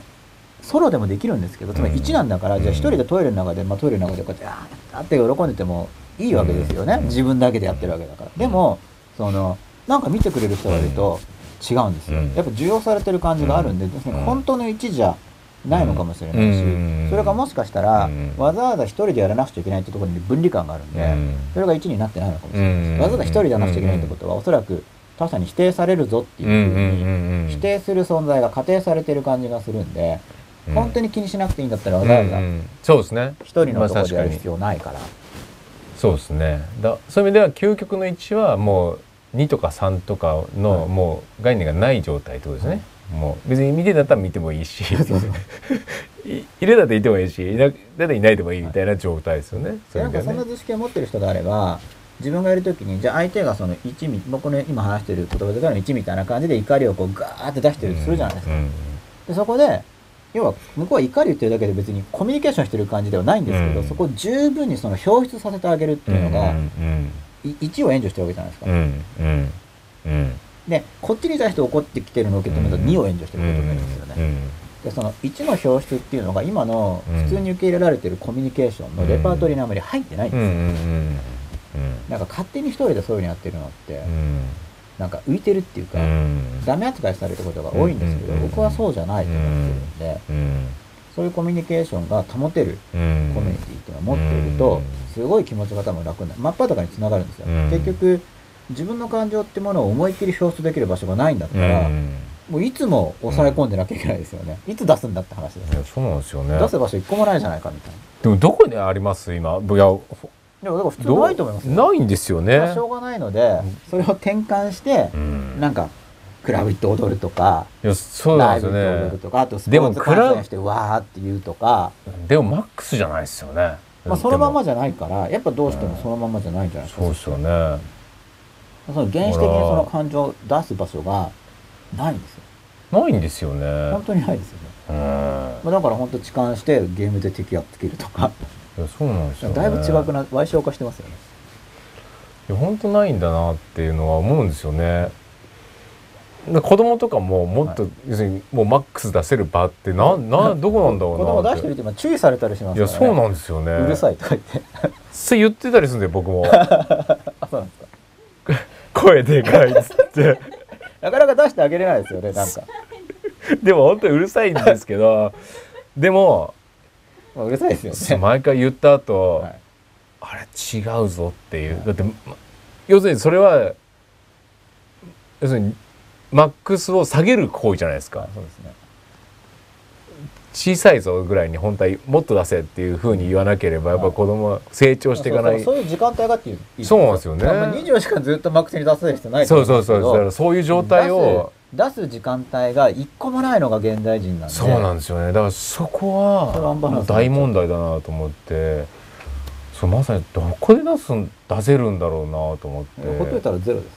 ゼロですよねだから作り上げなきゃいけないしそうだからそれは本当自然な話だったら出しいつも出してるのは動物的なんでしょうけど、んだからそれが多分文化的人間的であろうとするあまり逆にあの出すそうのですがよなくねなっちゃった、。いや、そうですよね。もちろん感情を出したって制御が全くないわけじゃなくて、うん。もちろんその制御した上で出すんですけどそうですよ他人のね。ものを壊すとかいけないからねでもその程度の制御を、っていうかそれも環境をある程度まともな場所でやれば、思いっきり表現したって別に大丈夫なんで、そうなんですよね。そういう場がなさすぎます。だから、教育って割と制御を覚えさせることが多かったりするじゃないですか。もうこういう時はこうしなさい、ああしなさいっつそっうですね。だからその制御の体系が、まああんまりその、優れてないと、て。優れてないと、なすご余い計、な要するにただ単に本当に可能性をつぶして、はい要するに、やっぱりこう限界をどんどん下げてって、はいそれやる気なくなってくよなっていう話なんですよね。だってもうここにしなさいって言ってんだから、もうその通り従ってたら、なんかもう、これじゃあとかいう話になるわけじゃないですか。はい。いや、静かにしろって言われて育っちゃったんで、みたいな話じゃないですか。無意識な状態でもう。出さないですよね。絶対出さないですよね。もう、抑え込む癖がはついちゃって。い、だからああああ喜んじゃうくらいの話じゃないですか,、だからこう自分の感情を出すことが無意識のうちにどんどんどんどんこう抑圧されていくって話ですよね、でそのまま大人になったのが僕らだったりするわけじゃないですか、ある意味でだはからピグでこう跳ねたりする。ピグで跳ねてるわけですよそんなせっかく生まれてきてで すよだから結構ピグだとみんな跳ねてますからピグそうですよねあれやっぱ普段抑圧してるから、ですよねなんか派手なこう回る動作とか、そうですいよや普段してないねでしょみたいな感じのみんなやりたがるじゃないそうですよあれやっぱやりたいんじゃないですかねそういうことですよね。だからなんかむせっかくですよ。やっぱ生まれてきて、やっぱり何がその生きててやんなきゃいけないのかなって、やっぱそういったことをやっぱりやらないといけないわけじゃないですか。せっかく生まれてきたの、やっぱりもうクワーッともう大声で喜んで、大声で泣いて、全力で走ってとか、やっぱそういったことがね、やっぱり一番大切なんじゃないかなってそね、うですねすごい思うんですよね。僕も大切だと思ってますでなんで抑圧してるかってところもおそらくなんですけど多分マニピュレーションでその大衆操作をするためにうん不幸にしたいんだと思うんですよねいやだからそう結だからそしたらなん局か幸せになっちゃうじゃないですかそうなんですよ。で幸せになられちゃうと、は特に言うこと聞い。言うかこないと聞かないいんですよだっても。ういやまさにそうなんで幸すせだよ。からいやそうなんですよね。それは多分嫌なんじゃないですかいねやそうなんですよね。だから結局適度にえ エネルギーガソリン抜かれてんですよ、ね。思いますよいや漏れ絶てる対そうです漏れてねますよ教育という名のはやっぱりやっぱりですねそういう感じなんですよね、っていうのがやっぱりもう正規なくなってくからやっぱそうなんじゃないですいかやそうなんですよねだからまあ、この間もあの英語の山田先生と話してたんですけどあ絶対おかしいよねって話をしあてあてできなすぎでしょ英語みたいにあああできちゃうともうそうですよねこれ出てっちゃうんで英すも語ん教ね育多やっ分てるけどわざとできなくしているや多分そうですよねこれはみたいな英語嫌いにさせないさせようっていうだって子供たちは結構あれですよ小学生でも中学生でも英語始めるときはもう結構やりたがってますよそうです3年ぐらいするともう英語見るの嫌になってますからねそうですよねなんかもう効果てきめんなん ですけど、いやーまあそうですよかねなり強烈に効いてますよ ね憧れてたじゃんみたいなこの間までそうですよね何があったのみたいな感本当ですよねじでもそれがあまりにも人数多いんでみんなビビんないんですよおかしいじゃないですかだっうてんねキラキラさせてたのがそうですよ見ねるの嫌になっちゃうんですよ3年後ぐらいに、ね例えばあれですよなんか恋人関係とかの子がいてなんかもう好き好きとか言ってたのになんかどっか3年ぐらいどっか学校行かせたらだもかう見るだけで「何あの男」とかってなってらいたらやいやそうですよねな何されたのって思いますよねいやいやそうですよ一体何をなんかされたでしょっいてや本当ですよ絶対なんか吹き込まれてるよねって本当ですよ思いますよねそしたはらいなんかそういうノリですよですよねだって本当に見るのも嫌になってるんだもん本当ですよね何があったんだみたいなだから僕言ってたんですけどいや僕授業聞いてなかったからよかったんでしょうねいや僕も思いますよ山田先生っていや本当思いますよそれは僕勝手に読んでたから幼少とかにああいや本当にで授業とかは聞いちゃダメですよ本当にそういう意味そでうは悪いやつはああいいやつは聞いた方がいいですうよねんそうですねだでもそんなのもんいいよよしあしが、うんそんな小学生とかに、うんまあ、吉永さんはできたかもしれないけ僕なんどか結果を見る視点を一応持ってたからうんあ結果結果どうなってるんだっていうあだからそういったことをやっぱ教えてあげなきゃいけないんだろうなっていううんなんかねだからもうだんだんやっぱね頑張りますよね僕も本当にもう行かな行くなっていうぐらいのモードになってくるんですよ学校行くな学校行くなっていう多分本の書面になりそうですねいや本当に結構ねそこが逆に悩みの種ですよ最近はそういう意味ではまあ悩みっていうか考える部分ですよねまあ、僕も持ってますます考えてうーんこの今の社会の中で子供たちもどう生きるのがいいのかなとか、うーんねえ何が基礎能力なんだろうでそこと要するに今自分がなぜこういう状態なのかっていうのもやっぱそれがあありきで自分というのは今あるわけじゃないですか。やっぱ人間としてどう生きるかっていうのがある程度思想的に持ってないと、うん逆算してじゃあ何やるかっていうのが出てこないそうなんですよねそうなんですよね。でやっぱ自分の失敗の部分で良かったなともうやっぱり冷静に分析してそれを伝えていかないと、は良き教育本当の意味での良き教育本当の子たちをこう幸せにしていくっていうことはなかなかできでないも基本ですよね、的には教育っていうのはもう生き抜く力を高めるっていうのはすごいシンプルに言うとそうんこに結構かかってると思うんで、それがいかに生き抜く力を高めてくれるのかっていうのにフォーカスしていれば、まあ大体お数字は間違いないと思いますけど、うん、うんまあそうですねで現代社会にあの屈して生きる場合なんですけどうん現代社会に屈して生きる場合僕のおすすめは子供の時はあの生き抜く力をつけるにはあの点が取れるなうん点取れるうんのをやるうんで社会に出たら稼げる勉強をするうんその社会に屈していく場合には、うんその中でやる場合には、うんこれが結構単純なんですけど、まあそうですよねおすすめの戦絶略なんで、対うん学生時代はうんいい点取れるうん実際にいい点取れるなんかやってる割に点伸びない勉強とかっていうのがだから、うんあの結局その領土がないと心が折れるんですよ、うんそんな点取れなかったらいつまでも勉強できないと思うんで、ガツッと点が取れるどうすればいいの本当は、うん本当に点が上がるどうしたらいいの大人は大人でしっかり稼げる勉強うをんして、まあまあ女性じゃなくても男性でもいますけど、まあ、女性とかで自分で収入取らない場合には、じゃあどうやったら稼げる男をゲットできるのかっていうのをやっぱ真剣に考えた方が僕はいいと思うんですけど、うんうん非常に悲壮的ですけど、まあ、でもそこを確保してからやらないとなんか幸せを考えるのがそうですね負け惜しみになりがちになっちゃうと思うんでだからそのなんか正当な形でどう稼ぐかっていう発想ならいいんでしょうけど、例えばその国の役員役役人とかになって、どうやって自分お金を増やすかになると、まあ歪んだ形になるわけじゃないですか基本的には。まあ、そういう向きにいっちゃうとそうですよねそうですよね。らそこはまあそのもっと上位概念でやっぱ人はどう生きるべきかっていうのはある程度考えといて、そうですよねその枠だか内らでそこが大事そこの発想にやっぱ行かなきゃいけないじゃないですか、はいまあ若い時はだってまだ抽象概念があんまり扱えないから点数方向としてはうんそうねそどうするとこかしたら結い局つそこが身につくのかなっていう、うんまあ、やっぱ具体例でまずは入っていく感じですかうね、んあとやっぱもう対話を重ねていくことだと思います、まあそうですよねでも誰と対話するかも大事ですよねだからそういう意味ではね、まあまず親がしっかりしてまあ、そうですね親の影響すごいですよいやー半端ないですよね本当にそうですまあ3人の話かはいらいろいろはいお話もしてきたわけですけそうれどですもねあれこれなんこれスライ47分前の伊沢浜5枚さんからですねドはい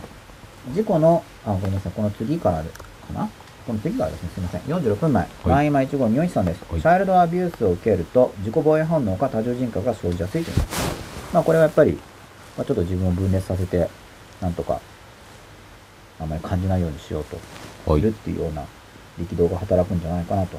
思いますけれども。チャイルドは多分、アビビューュースの書き間違いだと思うんで、アビュース、何ですかそれ虐待、あなんかうんとぶたれるとか。えー、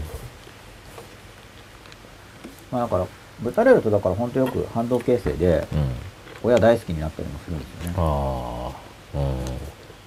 うんで防衛本能なんですかやっこぱれり親大好きってしていかないと保てないわけで一す緒よにね入れないですもんね。そそういうことですよねんなひどいことされてるわけそだうかいうらことですよねなんでそこの心理をなんか逆、うんうんなんか悪用ししてる人は、うんひどいことをしていることによって相手を自分うにんくっつけるっていうねっていうのがいわゆる悪い男悪い女ってあれ犬とペットとかもそうですか犬犬とか結構こうやったりするのもそんそういうのなんですかねえっとどういうんですか犬とかもこうなんか叩いたりしてる人がいるじゃないであすいかますしつけはい、という感じで、はい、でも犬はそれで懐くわけでもないと思いますけどあそうなんですちょかっと詳しく知らないですけど犬の心う理ん犬はどっちにしても結構懐きません、うん優しくしてても。うん結構なんかきつくしたりすするじゃないですかうん我々あのまあ、当たる側の心理としては似てると思いますけど、うん犬に当たってるんですようね。んでこれまこれも前出てきたと思いますけど、あのまあ、い犬もかわいそうですけど、まあ、一応今の価値観では、子供に虐待するよりは犬の方がまだマシとされているんで、うんあの精神的な安定を保つたうめに、ん逆にその自分が被害者だから、ある意味、うん例えば、まあ、よくあるパターンは、その夫が崇拝を強制すると。うん要は自分は外で頑張ってるんだから、うん帰ってきたら玄関に出てきて迎えて、うんみたいにであと頑張ったねと褒めなさいみたいに、うん崇拝を強制されることによるストレスを子供に発散させないでペットにあげるとかっていうケースもあるわけで、そこでもなんかそんなか話ももうでももう働いてると思うんもですうけどねほぼほぼなくなそんなあ家でも庭すごもい減ってると思う減ってんでしょうね逆うにんなんかよあのこ子供の言うこと聞いちゃってるもうだから帰ってきても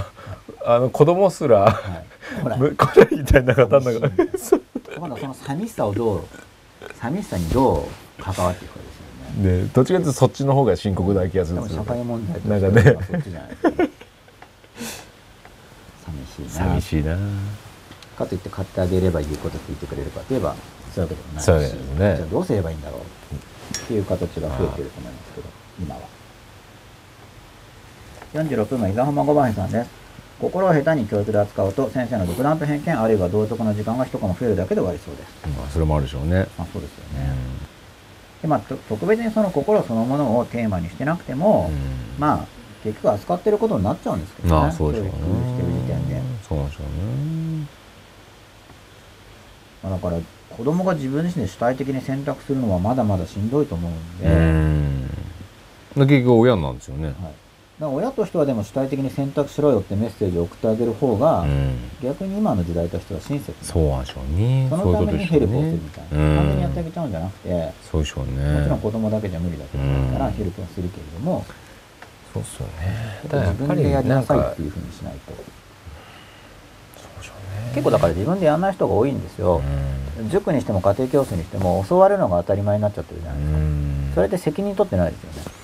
自分でそうそうで自分で行きたいんだったら分かんないことは自分で調べるとかっていうの全は部そうなんでしょうね。本来責任取る態度じゃないですかそれはやっぱり先生が教えてくれない、はいだからこう騒いだらとかも、本当に騒ぎまくって、違う大人とかに怒られたらいいんですよねそういう意味ではね、まあ、それがその原因と大体結果じゃないですか。そうですよね大体おとそれを親がいそんなことやったら近所の人に怒られるよとかいう話をし言うけどだからやっぱ観念的になっ 怒られたことないいんですけどみたいな話ですもんね多分観ね念的になっちゃう んですよ。観念的になっちゃうんですね机上のなんか大体そうですよね多分ね怪我とかもそうですよやっぱ体ね験してないから。そんなことやったらなんかぶつかるよとかも うぶつかったことないんですけどみたいな話 多分ほとんどそうですもんねはいぶつかりゃ覚覚えますよね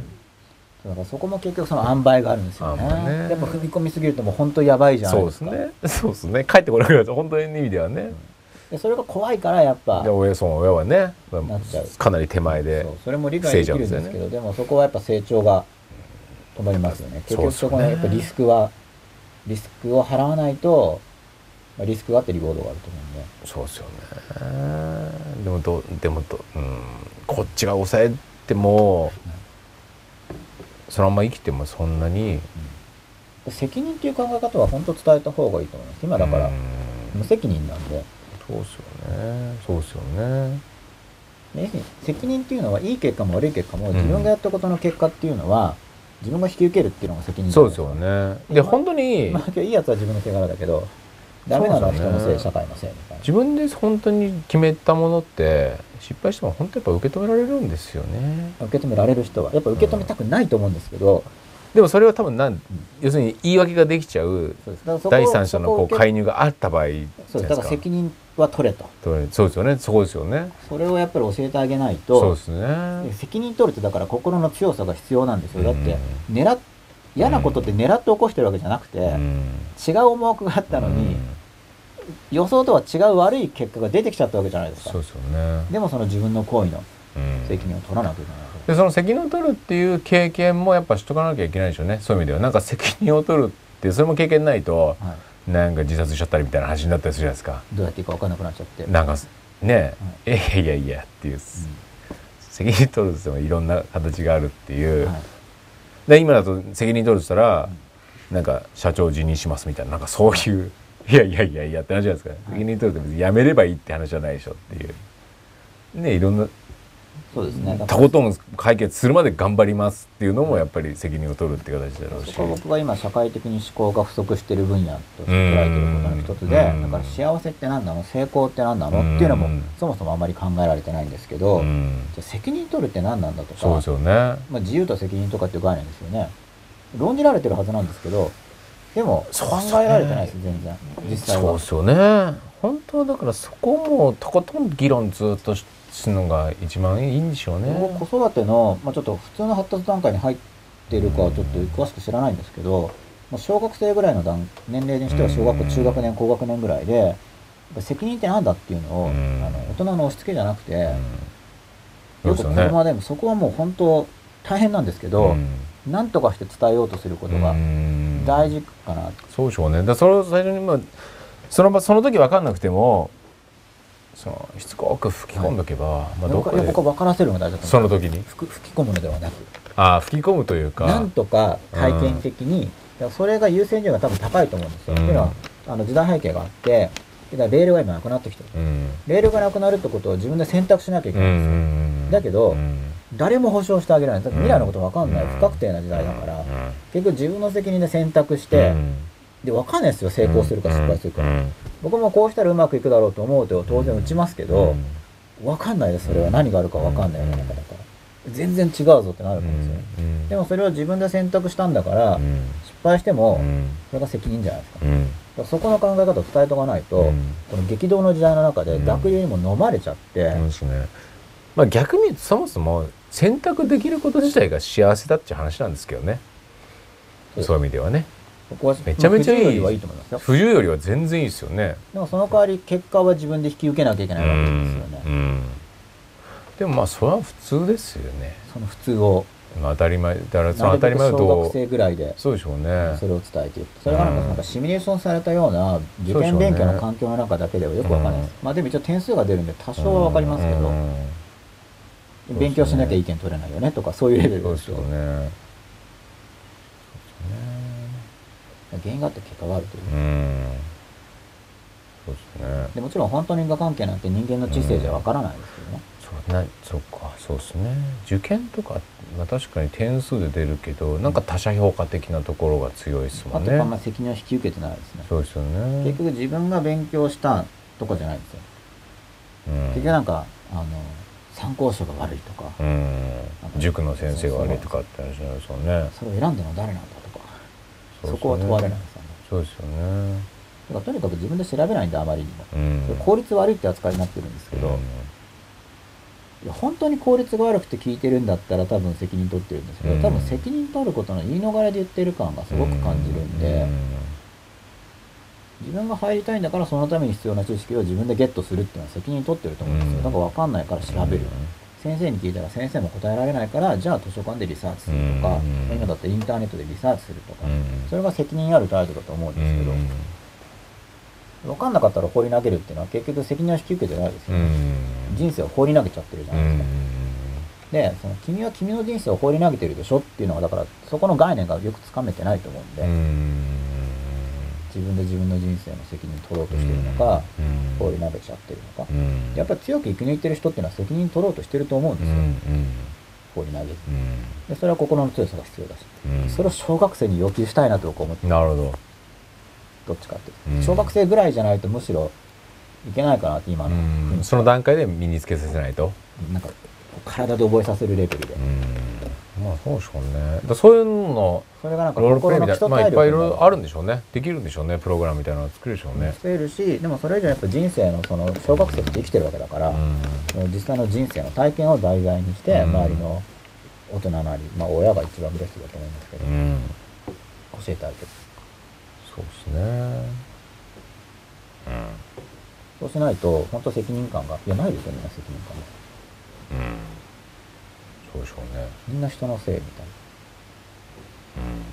それもでももうそういうただ本人は自覚がなかったりするんですけどね。そういう枠組みで生きてきてますからね僕ら自身もね、うんもう基本的にはね、はい、責任取らないと。で結局他うん人責任取ららないけど要するに自己を失うだから、まあ、逆に言うと自己を奪われる要するになくす教育においてそれは当然責任も取らないその対価としては責任取らなくていいんですねっていう、自分でやってないんだから、ってことですよね、はい自己をどんどん失う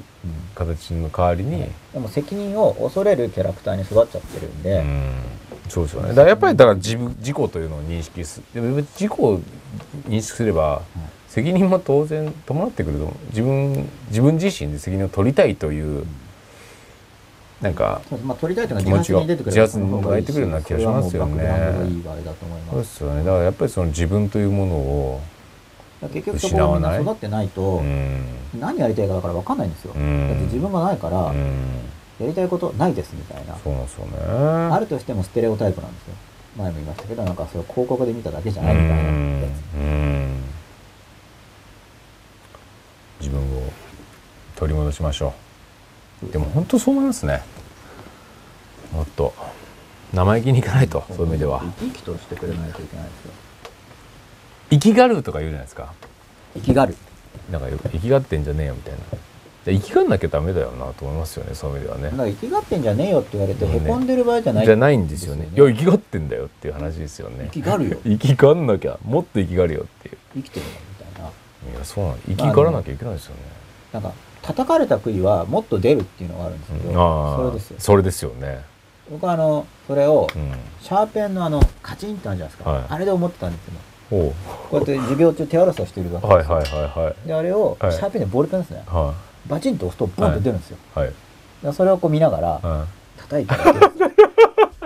いなるほどす、なんか言い聞かせる。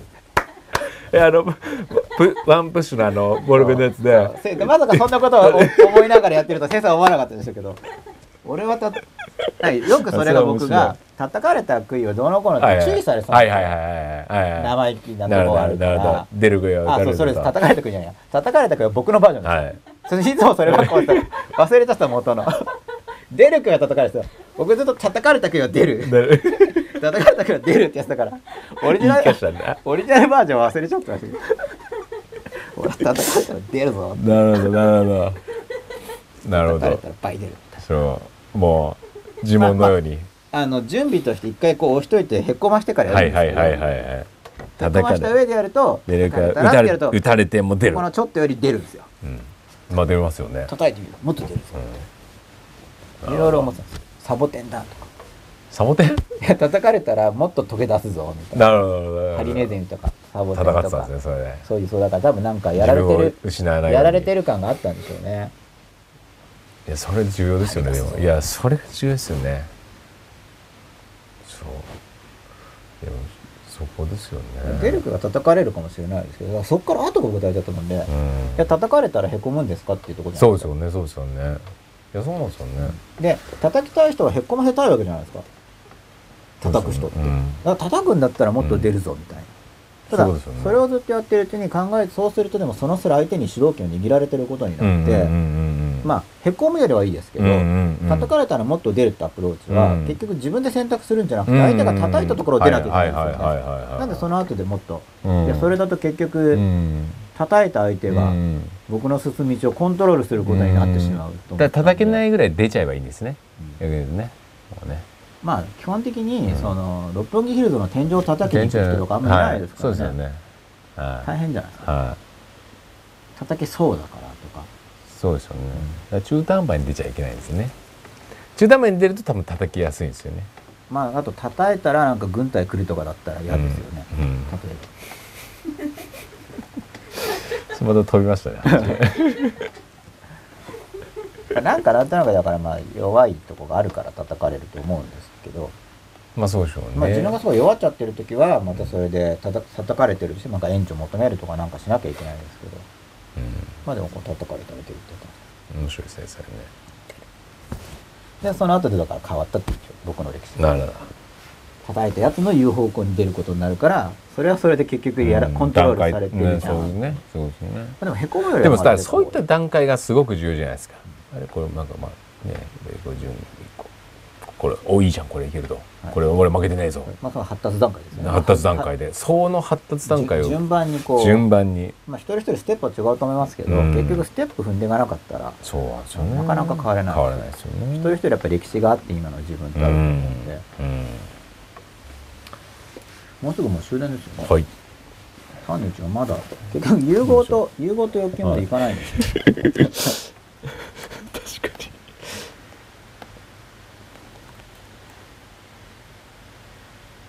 ここですね。55分前、前今1号2 1さんです。321は成長と捉えたいですね。砂漠が肥沃な土になり、宝石を乱すには、最後を割れてしいですかな。うんまあ、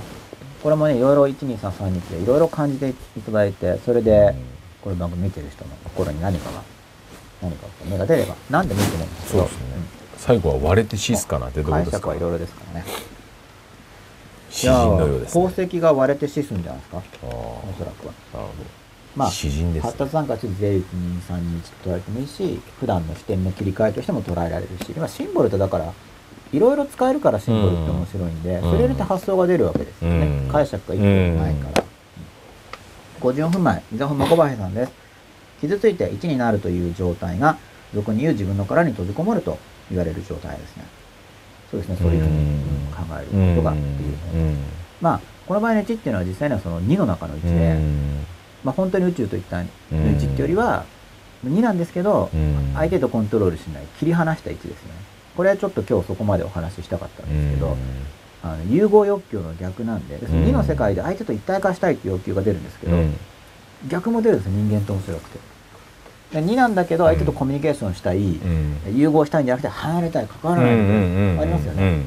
ありますね。だから基本的な欲求は融合な気がするんですけどうんその逆もあるんですよやっぱ矛盾してるんですよね矛盾しまくって両方持ってるんでそうなんですよねだからこれまあ1は1なんですけど、うんその融合に向かうにじゃなくて離れようとしてるんだなっていうふうにうん見ることができるので53分のアンダースコアリスクアンダースコアさんです事故との会話好きな人やこうして大好きな番組やのことで自分と会話しようとする気がしますありがたいですねなるほどですね。でも本当そういうことだと思いますう僕ん。も結局いろんな本を読んだりしますすけどうん結局事故と対話してるうんあの助けになってると思うんですよねでもまた例の話になりますけどこうやっぱりこういうなんかはい小学校ぐらいでこうはい好きな子できた時っていうのは、はなんだこれはっていう要するに自分のかんなんですか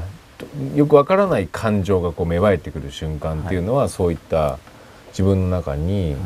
えーもう一人の自分をに気づくきっかけにはすごいなるんだろうなと思うんですけどね。そうですよね。そうんれまでそんなのなければ、うんある意味平穏なんですけど、平穏なんですけどやっぱりなんだこれはっていうね。自分の中に欲求が生まれるわけですようね。ん欲求とか衝動とか。そうですね。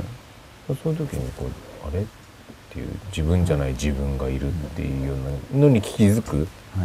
大きなきっかけなんじゃないかなと思うんですけどね。だからその時にどう捉えるかがすごく重要なんじゃないかなっていう。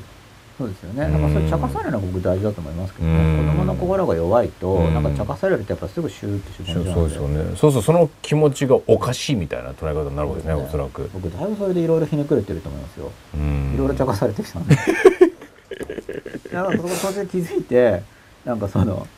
もう一回直さなくちゃいけないじゃないですか。自分でうんまあ、うんかといってでも結局自分で責任引き受けるっていうのはそのいろいろあったいろいろな自分の人生なんうで、んいろいろこうロイロイってうんいうことをうんひっくり返してはもいらはういはいはいはいですねでもそこに負けなかったわけじゃないですかやっぱりそこに対して、まあそうです一旦負けて負けてるけど一旦凹んでそこからもう一回こうひっくり返って上がっていくみたいな感じですよね、うんでそれをやるためには結局、まあ、ずっとでも周りのせいにしようとする心理も当然今でも持ってるし前も持ってるんですけど、うんうんそこはだからそれを対象化してうんそういう考えが入っちゃってるけど、うん理念的にまずは、うんうんう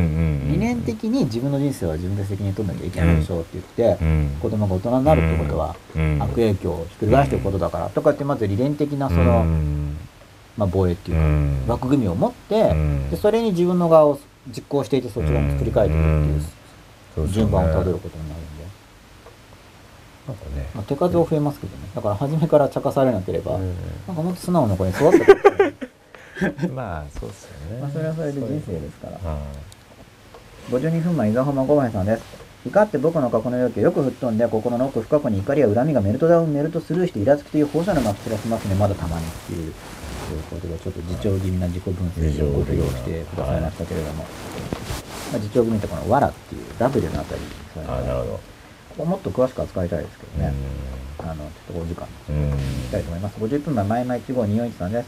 西洋と東洋、オリエントもあるように、多種多様な個性的意見の中にも共通性を生み出し、より普遍的で成長を促す道を模索していきたいですね。ディベートも大切、相手の意見も尊重しつつ、ということです。まあ、そうですね。対立はしますからね、うん本気でいくと。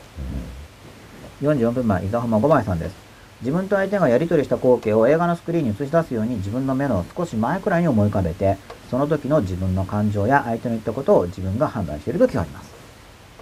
これは対象化してるんですね、過去の出来事を。うんうんまあ、二者的な扱いでうんやってる感じだと思いますけど、メンタルリハーサルっていうか、まあ、過去の思い返しですけどね、うん反省ですね。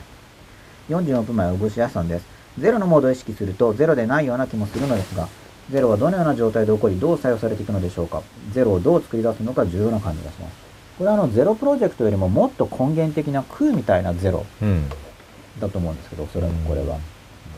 本当のゼロ。うんうんもう重要ですね。ぽっかりうんゼロだと思います。もういろいろこう発想が膨らみますよね。うんシンプルは。うん44分前、前今1号2 4さんです。魂で歌う歌手に感動を覚えます。心を込めるってかなりエネルギーを受けますね。心ここに、ここにあらずの発言なども逆にみんなに伝わると思います。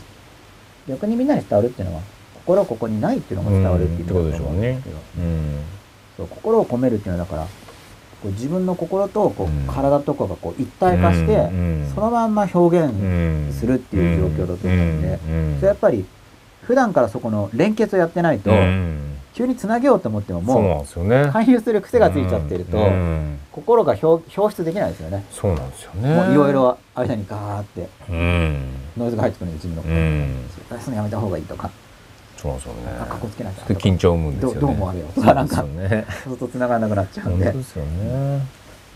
39分前伊沢浜五枚さんです確かに僕らに全く分裂している箇所がないなら思い通りに目標を全て達成していくだろうし期限通り原稿一致しているだろうなと思います僕も統合失調症でなくても人間は完全に自己を統合できていると思いませんまあ、僕もそう思うんですけれども、まあ、ある程度の統合に向かって進んでいきたいなとうはん思ってまして、うんまあ、多分2、3、ここからさらに20年、30年計画でやっていきたいなと、うん僕自身は思ってます。完全じゃなくても、うん今よりかなりっていうところは行きたいです。なんでなのって3。気の合う2人や通関の中の2人はもはや限りなく近い位置で、 3を共通項で割って割って3者が1になるイメージはどうでしょうかっていうことで、そこで今日ちょっとお話ししたかった融合の向きで、うんあの、3者が、うんいや、そんなんじゃなくて、私とあなたってこう2者に持ち込みたくなって、うんで、私とあなたもやで2人で1つにっていう、このうん融合の向きの欲求ってあーいなるうほのどが非常に強烈にああっーて、で、あの、この321のモデルっていうので、うんまあ、昔あの、マズローさんのうん欲求回想説を出しましたけれども、まあ321で考えてもかなりいろいろな欲求っていうのがもうちょっと深層心理的な雰囲気であの感じ取れると思うのうで、んなまるほあその来週そんな話ができたらと、どはいあのサブタイトルは次回っていう感じになりそうなんですけど39枚です前今1号入一さん悪い力を受け流し良い影響のみ取り入れて常にウキウキかつ、えー涼やかに耐えですということでそうですねかなりあのーこう襟分けてあの得るっていうのはすごいイメージでうんお持ちでいらっしゃるうん感じだと思うんですけど、まあ、これがだから今多分悪い力を受けちゃってるんでその,、うんそのフレームですよねこう枠を作って良い影響のみを取り入れようっていううん方向に自分をあの制御しようとされてると思うんですけれども、そこをこう登っていくっていうか、うん今それをやるといいと思います。うんまあ、後々は結局それだとやっぱ無理がかかると思うんですけうれども、ん現状から変わる力になると思います。うん26枚前が1号によしさんです。今、小6のうちの息子は英語に続行になりつつあります。継続して因数字やも保ってほしいものです。これ保ってほしいですよね。うんせっかくですから。うんいや、英語便利だと思いますよ。てか、うん便利っていうか、結構必要になると思います、そうですこねれからは。今までは必要必要言われてる割に必要ないっていう、なんかこう、うん英語詐欺みたいな状況がうん相当長く続いてたと思います、うんいろんな人に。そう、ですねさすがにそろそろ、うん実はいらないんじゃないと最近みんな言い始めてますようね。んでそれが必要な時期なんですよ。これ面白いですよね。うんううなんか実は、実はいらないんじゃないかってみんなが言い始める頃が、うんようやく必要になり始めるっていうう、んこれもよくある話な感じなんですけど、外れちゃうってやつですうんね。伊沢浜五番兵さんぶつけたりしてそうです。なんですよ。16分前にぶつける話をきっとしてたと思うんですけど。14分前、伊沢浜五番兵さん。古い話ですが、単身赴任から帰ってきた夫が飼い犬に噛まれたという話がありましたが、嫁さんがしつけてない。最近は女性が男性を家庭から排除したり、自分のストレスを夫や子供にぶつけてたりしてそうです。まあもういろんなケースが出てくると思うんですけど、まあ基本的なワーク組は結構一緒でいろんな環境があっていろいろ結果が出てくると思うんですうよんね。まあ幸せになってほしいですね。はい本当に簡単にちょっとそういう感じになるんですけど、、はいろいろあると思うんですけど9分前前今1号2一さんです堂々性の兼ね合いですね冷静にかつ熱く生きなきゃそうですよね、うんこのこの矛盾を実い現、冷静かつ熱くってまあ矛盾してるんですけど、うんそれをやっていくってことですよね、両方の要素を持っているという人間の多様性で。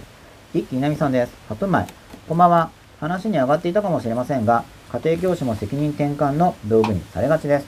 しかも小中学生自身がそのことをよく理解し、うまく利用する現状があります。戦っていかなくてはならないと思っています。そう、これ僕も感じるんですよね。んだから、自分の責任なんだよっていうのはやっぱり伝えていかないといけないと思う。いで、それが同時に、まあ自分が教える側だったら自分の責任逃れにもならないように。こちらはこちらで自分の責任をもちろん果たす、そうとするけれども、君の人生は君の責任なんだよっていうのを、本当によく伝えてもらって、うん間違っちゃうと思うんで。そうですねでなんかその責任っていうのもだからなんでしょうあのプレッシャーとかじゃなくて今日喜びだってあるそうっです、てそうです。こと坂本ですよねさんそがっち責です任よのやがねりすぎなんですそよ。うなんですよねそうじゃなくて、責任を取っていくっていうのはは、い自分で選択していくってっこていとうだから、そうなんですよね幸せなことなんですよでね失敗して傷つくし、うん落ち込むと思いますよ、それは。うんでもそこも含めて体験なんで、うんそうなんですよねまあ、僕が言う落ち込みが良くないっていうのは、落ち込みが落ち込みを生むような落ち込みが良くないっていう意味で、うんそれは失敗したら落ち込むと思ううんんですよ。ただう、んそれは落ち込むなきゃいけないとかじゃなくて、うん落ち込むものだから、うんそれをよーく感じることで進化できるじゃ、うんんうん痛みをそうですよねこれはダメだみたいな、ややめた方がいい、うんでそれが過剰な一般化になったりするところでまたうん将来もう一回訂正しない、あああの時は思っちゃったけど、うっんていうその時の余計な決意がまたノイズになったりしますけど、うんそれも含めて全部経験なんでそうなんですよね経験を増やさないとう変んわっていけないです、うんなんかこう超だからなんでしょうねこうビジョンビジョンをが短すぎるんですかね結構だから要するに幸せになるなんていうかそのも基本的には80年とか100年とかのもうちょいこう人がビジョンができるほど、うんその能力開発されてない気がしますけどね、うんまだそこまで考えてないっていうかああなんかなんかなんかなるんじゃないみたいな。うん感じだと思いますよ考えるのめんどくさいみたいな感じだかうんら例えば数学の問題でも、うん数学勉強してない人にとってもめんどくさいわけですよね、そんな問題解こうとして、うんなんか嫌なんですよその頭回すのが、うんそれがなんか自分の人生についても回すのが嫌っていうう、んでまだ数学不得意なのはともかくその自分の人生不得意っていうのは辛いんじゃないかと辛いですよね思いますけどおせっかい的に言うならう、んやっぱ優先順位的にはだからまあ学会振られるけどまず自分の人生を考えるっていうところはそこは思考力投じていいと思いますよね、優先順位高い気がしますけどそうですよね本当はですよだけど、うんそこをこう見せないようにして、うんまあ、別のことやらせる仕組みが発達しているのが多分現代でもありますけどそうねですねお時間ですね頑張りましょうはい最後に10はい分前田浜小林さんです、叩こうとしたハンマーを切りもみ状に突き破りそびえ立つ塔になりますっていうことであこれはさっきの叩けばうんあのーそうですねまあそしたらこれをぜひ何でもイメージしていただいてですねなんかかっこいいですねうんやってほしいですねあバシッとあうんということでいいですね第82話ははい321融合と欲求のはい イントロダクションをお送りいたしました、イントロダクションでい2時間イントロダクション来週は本編に入ろうかなと思っております、でありがとうございます欲求のはい3日からの感想をいただきますということで今日は、はいえー、321はい欲求融合と欲求、はいイントロダクションをお送りいたしまその一すでイントロダ来クシ週ョンはまた10時頃から続きをお送りいたいと思いますので、よろしくお願いいたします、はいどうもありがとうございましたありがとうございましたおおややすすみみななさい